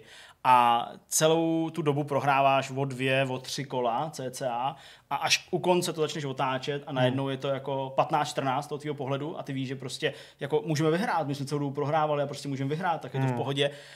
A když v tom kole 15-14 seš pak sám proti dvěma hráčům, víš, kde jsou ty hráči, už jsou zahlášený, jednoho z nich sejmeš a druhýho, který si myslí, že začíná úplně z jiné straně toho sajtu, tak ho máš jako v zaměřovači, kouká se úplně jiným směrem a ty už víš, že jsi vyhrál, zmáčneš tohle, ale ještě předtím, než to zmáčneš, tak zcela z nepochopitelných důvodů uděláš takhle netrefíš ho, on tě zabije, 15-15 remíza a všechno to úsilí, které hmm. tam bylo, tak uh, se přetaví jenom hmm. prostě v dementní uh, remízu a úplně nejvíc bolí, když ti tvoji spoluhráči řeknou jenom mm, nice, tak dobrou noc. Uh, takže v tu chvíli jsem si řekl, ano, Counter Strike dám na chvilku, na chvilku pauzu. A, a proč se to stalo, že jsi takhle jako Hele, já nevím, prostě měl jsem nervy, takhle jsem prostě jako... Pod tlakem, ho, jako viděl prostě jsem, Grand Slamu, viděl jsem, že prostě míří někam jinam, jo, tak jsem rychle zabil toho jednoho a teď jako než by on mě objevil, tak jsem ho chtěl rychle zabít a prostě on tam stál bokem, koukal prostě jak Jantar někam pryč a já jsem to svede na lék a on jako... jako Cože? Že to svedeš prostě na, na, internet, jako to svedeš. Taky na léky další variant. No, to jo, že jsem si nevzal, No, takže eh, to jsou taky moje jako historky, hele, po nocích prostě hraju jenom kompetitivní střílečky, stekám se u toho a dokazuju si, že už na to nemám, ale furt mě to baví. Tak hmm. já možná můžu navázat, protože no, já jsem taky hrál, já jsem sice jako trochu koukal, ale trochu jsem hrál, tady my si totiž vyměňujeme se s Deníkem ty historky v posledních dnech, on mi vypráví o tom, jak hraje Call of Duty, já mu vyprávím, jak hraju Battlefield, na který hmm. jsem vlastně pořádně naskočil až teď. Ve Větnamu seš teď, v té nový mapě, viď? Jako ve Větnamu, no, přesně. No, Vzal jsem to i na, na Twitteru, fakt si to užívám, protože jsem jako chtěl věřit tomu, že vývojáři jako nekecají, když naznačují, že bychom tam takovýhle nějaký zážitky, ale ten Větnam mohli potkat, nebo myslím, ala Battlefield Vietnam. A s, jako s velkým překvapením jsem jako zjistil, velmi příjemným překvapením, že tomu tak jako fakt je a že konkrétně ta nejnovější mapa, ty Šalamounovy ostrovy, nejenže to jsou jako náturou, přírodou, tím množstvím té zeleně, strukturou, pastma, které tam jsou, připomíná některé ty mapy, i z Battlefieldu Vietnam, i Bad Company 2 Vietnam, tak tam jsou ale i některé jako momenty nebo jakýsi jako prvky, které mi přijde, že se tím přímo jako odkazují na některé ty mapy. Hmm. A ta hra má úplně jiný tempo najednou na těchto těch mapách, hmm. konkrétně na této mapě. Uh, ty střety probíhají na kratší vzdálenost. Baví mě prostě, jak je tam relativizovaný význam té techniky těžký, která jako samozřejmě pořád je silná, ale díky těm úzkým koridorům, řekám, zrádnému terénu, možnosti zablokovat to prostě může být úplně jako k ničemu, nebo může být prostě zcela kontraproduktivní. Baví mě na tom, že ačkoliv samozřejmě ta jako japonská císařská armáda nebyla jako v pozici jako Větkongu v tom smyslu, že by byla nějaká jako špatně vybavená, tak tím, že za ty Japonce jako často bráníš, nebo jsi v té defenzivě, taky se spolíháš hodně na ty bunkry, nebo jsi připravený o tu těžkou techniku. Neříkám, že ty Japonci ji tam nemají v tom mm, Battlefieldu, ale kolikrát jako na straně těch Američanů se prohání aspoň nějaký Sherman nebo nějaký obyživelný obrněný vozidlo, zatímco ty Japonci dlouho nemají k dispozici nic, tak je to takový jako velmi jako zajímavý specifický způsob boje. Navíc se tam pohybují nějaký teda ty čluny, připomínající takový ty větnamský, americký gunboaty, což mě taky baví. A jediná věc, jsem říkal Zdeňkovi, která mi tam jako chybí, aby ten pocit byl jako dokonalej ve smyslu té hratelnosti, když by to tam samozřejmě nezapadalo, nebo neříkám, že to tam má být, je vlastně jako ten mechanismus té helikoptéry, který jako ty helikoptéry samozřejmě transportní a to, to bylo něco, co bylo jako typický pro tu válku ve Větnamu, nejen pro tenhle konflikt, ale hodně si to s tím spoju. A ten Battlefield Vietnam to vždycky uměl perfektně prodat. Takový ty jako nečekaný přepady, třeba v režimu Conquest, kdy prostě do týlu nepřítele nepozorovaně vpadneš, jo, vyskáčou prostě tři, čtyři prostě hráči, zaberou to tam rychle. To tady není jako logicky, Jasně. helikoptéry, že jo, vývoj a tak dále, druhá světová válka, ale částečně to suplují aspoň ty vyloďovací čluny, které samozřejmě nejsou tak jako bytý, ani tak nepozorovaný, mm-hmm. ale jdou tam jako replikovat určitý ty situace. Já mám pocit, že ta mapa to, jako nutí ty hráče na úplně jinak. Je to tak jako příklad podle mhm. mě jako designu, který jako je dobře udělaný v tom smyslu, že jako přiměje ty hráče hrát určitým způsobem. Ale ne, že tě jako výváři nutí hrát tak, jak bys nechtěl, ale jako, že tě pozitivně motivují tak, aby si vlastně hrál správně i ty lidi, kteří třeba často na ty pravidla kašlou. Tak to je věc, která mě jako baví a musím říct, že jako nejsem v posledních letech nějakým velkým fanouškem stříleček, na tož pak těch multiplayerových a že když v tom jako nacházím já nějaký zalíbení, takže je určitá šance, že to bude líbit i někomu jinému, kdo třeba podobné hry hraje jenom svátečně. Jakože prostě jsou tam věci, které se mi úplně nelíbí, jakože prostě za Japonce tam běhá nějaký jako speciální skin prostě Němce, který má v ruce americkou bazuku a to prostě ten nesoulad těch zbraní, jejichž výběr je tam přitom velký, ale jinak si to užívám. No a pak dva televizní zážitky. Viděl jsem nový televizní film na české televizi, který se jmenuje Past, což je životopisný drama, ve kterém hlavní hrali, roli hraje Zuzana Stivínová, moje oblíbená herečka, která je fakt skvělá. Podle mě to celý jako ten film jako vytahla prostě na průměr výrazně. Příběh, silný příběh, podle skutečnosti samozřejmě příběh herečky Řiny Štěpničkový, kterou komunisti jako pod falešnou záminkou vlastně vylákají, aby se pokusila jako prchnout i se svým synem hercem Jiřím Štěpničkou, tehdy malým klukem, dneska prostě jako známou osobností. Ten jejich příběh mě fascinoval v podstatě už od dětství, kdy mě s ním nějak rodiče prvně seznámili, pak v rámci nějakých dokumentů mám pocit, že to je jako strašně silná story. A ten film se mi velmi líbil, ačkoliv film má jako takový nějaký jako mušky, tak vlastně o nich jako nechci mluvit, protože mm. všechno to jako utrhla prostě Zuzana Stivínová, prostě perfektní herečka, která úplně zosobnila veškerou tu sílu, hmm. ty, ty, ty hodnoty, to, to, to, tu morálnost, to, to, tu neotřesitelnou jako jistotu v to, co je správný, tak, jak bych si já představoval, že jako Jiřina Štěpničková jako byla, nebo tak, jak ji jako já vnímám jako vnější pozorovatel. A je to film, který mu bych jako každému doporučil, protože tyto ty malé story podle mě z těch jako nesvobodných let, jakýkoliv nesvobodných, podle mě vypovídají mnohem víc než let, který jako rozsáhlý dokumenty, snažící se popisovat nějaký doby, hmm. éry, éry, jo. Prostě soukromý příběh je v tomhle podle mě často jako takový jako výraznější nebo zajímavější. Tak to je věc taková jako silná, no a abych to odlehčil, tak jako jsem se pustil znova do Star Treku, ne, že bych teda na něj nikdy nekoukal, ne, prostě já to musím tady vypíchnout, že já jsem prostě měl jeden, dva dny, večery takové jako splín, jo, prostě v obě doma nemocný, i manželka, i dcera, takže jsem i právě měl jako takový jako nadbytečný čas, jako u televize a tak jsem nevěděl, do čeho, já, co, do čeho píchnout, tak jsem říkal, tak co kdybych přestal jako večer trávit s takovýma náhodně vybranýma stále takovýma epizodama na dobrou noc, jo, takový to dám si tady 10 minut a pak dvě a půl epizody prostě před spaním nějakou posloucháš blbost. A řekl jsem si, že si dám Deep Space Nine od začátku a prostě jako paráda. Znova jsem se jako utvrdil v tom přesvědčení, že jako nová generace je jako srdcovka, na tom jsem vyrost, ale tohle je jako ten nejlepší Star Trek, protože je prostě ten seriál jako neobyčejně odvážný, jako předběh dobu podle mě, vydlážil prostě cestu k věcem, jako je Battlestar Galactica, kterou jste tady minule jako taky zmiňovali, nebo myslím, že jsme se tady o tom nějaká další verze, prej. Tý Battlestar Galactica. Nějaký, nějaký špekulace jedou, že prej bude nějaká nová verze, jako už vlastně třetí, no ale... On tam konec konců je ten jako stejný producent, takže tomu není jako úplně náhoda. A, a líbí se mi, že ten Deep Space Nine ve své době vůbec neuspěl. Paradoxně proto, že možná postavil jako na hlavu spoustu těch věcí, které pro Star Trek jsou typické, nebo které tam mají být, že jo, nebylo to na lodi, ta loď, co tam nebyla, se jmenovala Enterprise, až časem se tam nějaká loď objevila, hlavní hrdina nebo, nebo ústřední postava byl jenom komandér a ne kapitán. Hmm. Ty si asi do Já jsem chtěl, já to vždycky pamatuju jenom podle těch kapitánek. To je jako Janewayová tady? Ne, ne, ne, to je Cisco. To je Cisco, aha. Jo, a Janewayová je? Voyager. Aha. Dobrý, já, promiň. Tím nechtěl, jsem urazit, tvoje, nechtěl jsem urazit tvoje midi ne, nebo tak. Jasně, ne, velmi státekové midi Přesně. Tuto jemnou invektivu přijímám. Já chtěl jsem jenom říct, že Star Trek vždycky díky tomu, že byl sci-fi, tak jako si mohl dovolit tu a tam zašťourat do nějakého vosího hnízda, jako je třeba rasismus a poukázat na nějaký celospolečenský problém. Ale nikdy to žádná ta série nedělala tak dobře jako hluboký vesmír 9, který byl jako mnohem odvážnější v těchto těch záležitostech a prostě řeší věci jako váleční zločiny, genocidu, xenofobii, samozřejmě i ten rasismus, jo, prostě nějaký jako křivdy minulosti, terorismus, prostě všechny možné otázky, které jsou jako vlastně i dneska super moderní a možná, že v té době na to jenom diváci nebyli připraveni nebo nebyli připraveni na to v tomhle podání, hmm. že se budou vykecávat nějaký postavy prostě na vesmírné stanici, ale jako každému bych ten seriál doporučil. Myslím, že to je jako úplně super záležitost a i díky té serializaci, to, jako změně toho konceptu, že ty epizody vlastně na sebe navazují, ačkoliv každá má nějaký ucelený příběh. Je to něco, co jako dneska je stejně autentický nebo aktuální, jako vlastně moderní, moderní show, ačkoliv ty mají prostě lepší triky a lepší výpravu. Dobrá práce. Tak se to říká. Jo. Ve Star Treku. Ne, myslím, že... O, nic, dobrý pověď. Promiň. Je to prostě strašně těžké vám o tom Star Treku vyprávět, že vy to takhle vždycky schazujete. Ale já, já, já jenom mlčím, to já tady koukám, já, jsem, já jsem úplně fascinovaný prostě tvým povídáním a tím, že prostě ten vesmír je tak hluboký. já, já, jsem i věděl, že to tady nemám říkat. To bylo naposledy, co jsem tady mluvil o Deep Space Nine. Přesně. To určitě nebylo. To... no a co máš ty, Honzo? To je takhle, já mám takhle velkou nulu jako u Star Treku, jo. Vlastně jo, ten film jsem viděl, nějaký ten... A to myslíš ten nový hrozný. ten, a ne, ten poslední už ne, to mě ne, už nedonutilo. Ale ten Abrams, mi byl vlastně... No, teď jo, ty nový nebo- hrozný, že jo? No, jo, byli hrozný všechny, jo. A ven. Jo, si s ním rozmyslet. Ty jsi neviděl žádný Jo. Star Trek? Ne, ne, ne, fakt, fakt ne.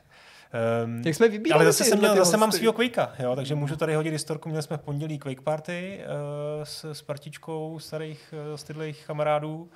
Um, se scházíme vlastně do 10.7.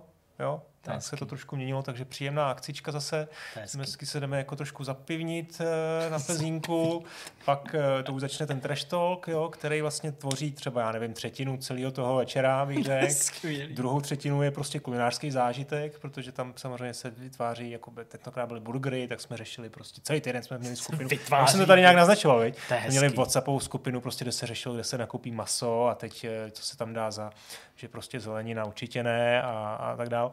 Přesně jako meníčko se tvořilo. Pak vám to ukážu. Teď kouká na to meníčko. A No a pak jsme hráli, hráli jsme Quakea, hráli jsme Duma, samozřejmě to každý, po každý se prostě tam snažím dostat nějakou, nějakou novou věc, teď jsem se tam pokoušel eh, k lidem dostat toho Blada, ale je to těžké jako rozchodit ty staré hry. Jo? Hmm. A tam jako nechceš úplně 20 minut trávit eh, jako nastavováním, takže je to prostě otázka přípravy, musím, musím si předtím vždycky jako udělat hezký večer, připravit to pro všechny, aby se to spustilo a zahrálo. Ale ten 3 Arena, ta 3 Arena je prostě jako Furt dobrá. je furt dobrá. Já no. to, to, to jako, chápu. tam prostě hrajeme fakt čtyři hodiny v kuse, řveme u toho, jak, jak malí děti, sousedí už košťata samozřejmě a výborně se vždycky najíme, ponadáváme si a je to parádní večer. No. Teď to konečně vidím, teď mi to dává smysl, že jo. Proto ty nemáš rád ten Star Trek, protože všichni ví, že v té době byl nejlepší Unreal Tournament, samozřejmě původní, ne Quake Já 3 jsem si Arena, to- takže teďka jako... Ale hrál jsem ho taky, tak do, toho, do téhle debaty mě nedostaneš. Obě ty hry mám, mám rád, prostě jenom jsem hod byl z týmu jako Quakea, že jsme hráli víc Quakea, takže, takže hrajeme, ale myslím si, že klidně se může stát, že příště si dáme Unreal Tournament, taky tam byly super mapy, jako jo, to, ne, Ty to neříkám. No a jinak jsem teda nainstaloval Bio- Bioshocka, tu, tu kolektorku, jak je samozřejmě byla teď v, Mhm. v, v té PlayStation, PlayStation Plus, jasně. tak jsem si říkal, že to snad té PlayStation zkusím. Protože jsem zjistil, že jsem vlastně hrál jedničku, dvojku jsem hrál asi, ta byla super, dvojku jsem nějak odložil, ale taky si myslím, že mě jako bavila a trojku, trojka mě úplně minula, takže to je jako velký, velký jako restík, který musím dohnat. Přemýšlím o Half-Lifeu uh, před, před- před, před Alex, Alex, jako, že bych si to nějak celý dohrál, protože ta Black Mesa teď má nějakou jedna nulku. No, Mhm, jak to vydali, uh, jo. Ona to prý dost jako jiný, ale, ten zen, ale už to no, má. no, no, takže to, to jako bych zkusil a je to teď dost. No. A jsi vybavený? Máš VR už? Ne, půjčím si od Viktora, nebo možná k němu zajedu na, na těch A co to 15 bude? hodin. Na čem to budeš rád? Je, myslím, že Index má. Nebo, Jo, no to fakt to, to eh, asi bude no, dobrý, no, jo. No. Na. Nějakého kamaráda s Indexem prostě seženu, to je jako, Vždycky. naštěstí ten networking Já už mám není tak index špatný. už jenom z vejšky. To jo. No a co se týče kulturních věcí, tak byl jsem na tom Kýfrovi, to jsem tady nějak anoncoval, Bylo to to dobrý? prostě splnilo to naprosto moje očekávání, no tak asi jsem ček, nečekal, že by byl lepší zpěvák než herec, eh, to se jako potvrdilo, ale byl dobrý, byl dobrý, jako bylo to, bylo to hezký koncert, atmosféra skvělá, ta Lucerna mě baví, sice tam není jako moc dobrý zvuk, ale, ale jako atmosféra tam je, tam je vždycky vynikající. No a mám Jo, a k té české televizi vlastně mám takovou trošku výjimku, že jsem chtěl upozornit na něco, co bude, ale možná se k tomu vrátíme, protože oni každou neděli dávají jako původní tvorbu a teď v neděli začne miniserie Zrádci, jestli jste o tom slyšeli. Je to takový ve zkratce řečeno je to, abych jako nalákal, tak je to Breaking Bad, česká, český. Jo, tak to je tam to vlastně, je to o sympatických lidech z dobrých nebo dobře situovaných rodin, který se teda dostanou ke drogám jako ve smyslu biznisu. Mhm. A víc k tomu vlastně moc nevím. Hrozně mě tam láká scénář eh, Miro Šifra, což je člověk, který napsal Redla, což je, už jsem to tady taky nějak zmiňoval, prostě podle mě nejlepší česká věc za poslední tři roky. Mhm. Eh, A vlastně to běží teď od neděle, to znamená pro vás včera, takže už se můžete podívat na, na i vysílání CZ a, a potom na pět, na pět dílů, takže na to se moc těším. A úplně poslední věc, čet jsem teda, dočet jsem konečně nějakou knížku, Hezky. Mně se raději zešílet v divočině. Jestli jste o tom slyšeli Mm, náhodou, ne. napsal to Aleš Palán, je to vlastně, ta knížka je set rozhovorů s poustevníky, kteří žijou na, na úplný samotě. Eh, Vyhýbají se technologiím, vyhýbají se lidem, eh, mají k tomu rů- různý důvody, některý racionální, některý iracionální, prostě je to, je to, jsou to úžasné příběhy lidí, který A tady z Čech? Nebo... Jo, jo, tady je to na, na Šumavě. Vyšel teď už i druhý díl, který už, myslím, není jenom o Šumavě, ale i o různých dalších místech. A je to prostě strašně inspirativní pro nás posedlým, lidi, lidi posedlí technologiemi, no posedlí v úzovkách, ale, ale jo, posedlí technologiemi a ty lidi prostě jsou na úplně druhé straně a, a je to strašně fajn. Fotografoval to eh, Jan Šibík, takže to je i pěkná knížka. Tam vlastně jsou, jsou krásně, krásně autentické fotky. Takže eh, raději začali divočině. Jo a ještě poslední věc tady mám. Si můžu v rychlosti Homeland. Začala osmá série Homelandu, Jasně, což je vlastně špionský thriller. Dlouho trvající. Zatím po prvním dílu nemůžu jako úplně hodnotit, ale je to vlastně ta poslední série bude situovaná do Afghánistánu. To je příslib docela. No a ty, vlastně, ten- je ta, ta Kerry, Kerry Matheson, jestli jste to viděli, Homeland. Já jsem Mhm. viděl možná třeba jako tak pár dílů. tam se vlastně ten, ten, ten, ta zápletka se dost opakovala, ona má takový jako psychický problémy, takže Ok. to tady vlastně zase začíná, má nějaké jako prostě následky eh, věznění eh, a zároveň tam vedle ní prostě je ten Mandy Patinkin, který Mhm. prostě utáhne, utáhne i ten seriál, i kdyby se vám zbytek nelíbil. Teď jsem se konečně Eh, chytil a- nemocnice Chicago. A ještě všichni Sal. Sol Berensen, kterýho jsme tady jako kterýho Hmm. znáš eh, nejenom teda z, z Mythic Questu, Jasně. vašeho neoblíbeného, ale z vašeho oblíbeného uh, uh, no, no, Formana, jak se to jmenuje? Amadeus. Amada. Takže Homeland, to se No. těším, prostě špionážní thriller. Uh, to bude otázka následujících týdnů. Začíná nám fotbal, začíná nám tenis, No, fotbal. takže Teda vlastně. Na Netflixu fotbal. půjde nějaký dokument o Naomi Osakaovi. Četli jste to? Ne. Aha, Jako nevím, ne, ne nevím. nutně jenom životopisný dokument, ale nějaký, jako, jak se připravuje na olympiádu Aha, a to, takže to, to zní fakt dobře. A když jsme tady zmínili toho Formana, tak myslím, že ještě v i vysílání by možná mohli se spožením lidi najít ten dokument o Formanovi, ten, co tě nezabije. Jo, jo. Což není ten střihový, který dělala uh, Helena Třeštíková, Mm. mm. na který já jsem strašně sázel, ale nakonec se mi tak nelíbil. Tohle je ten starší, ze kterého ona mimochodem taky čerpala.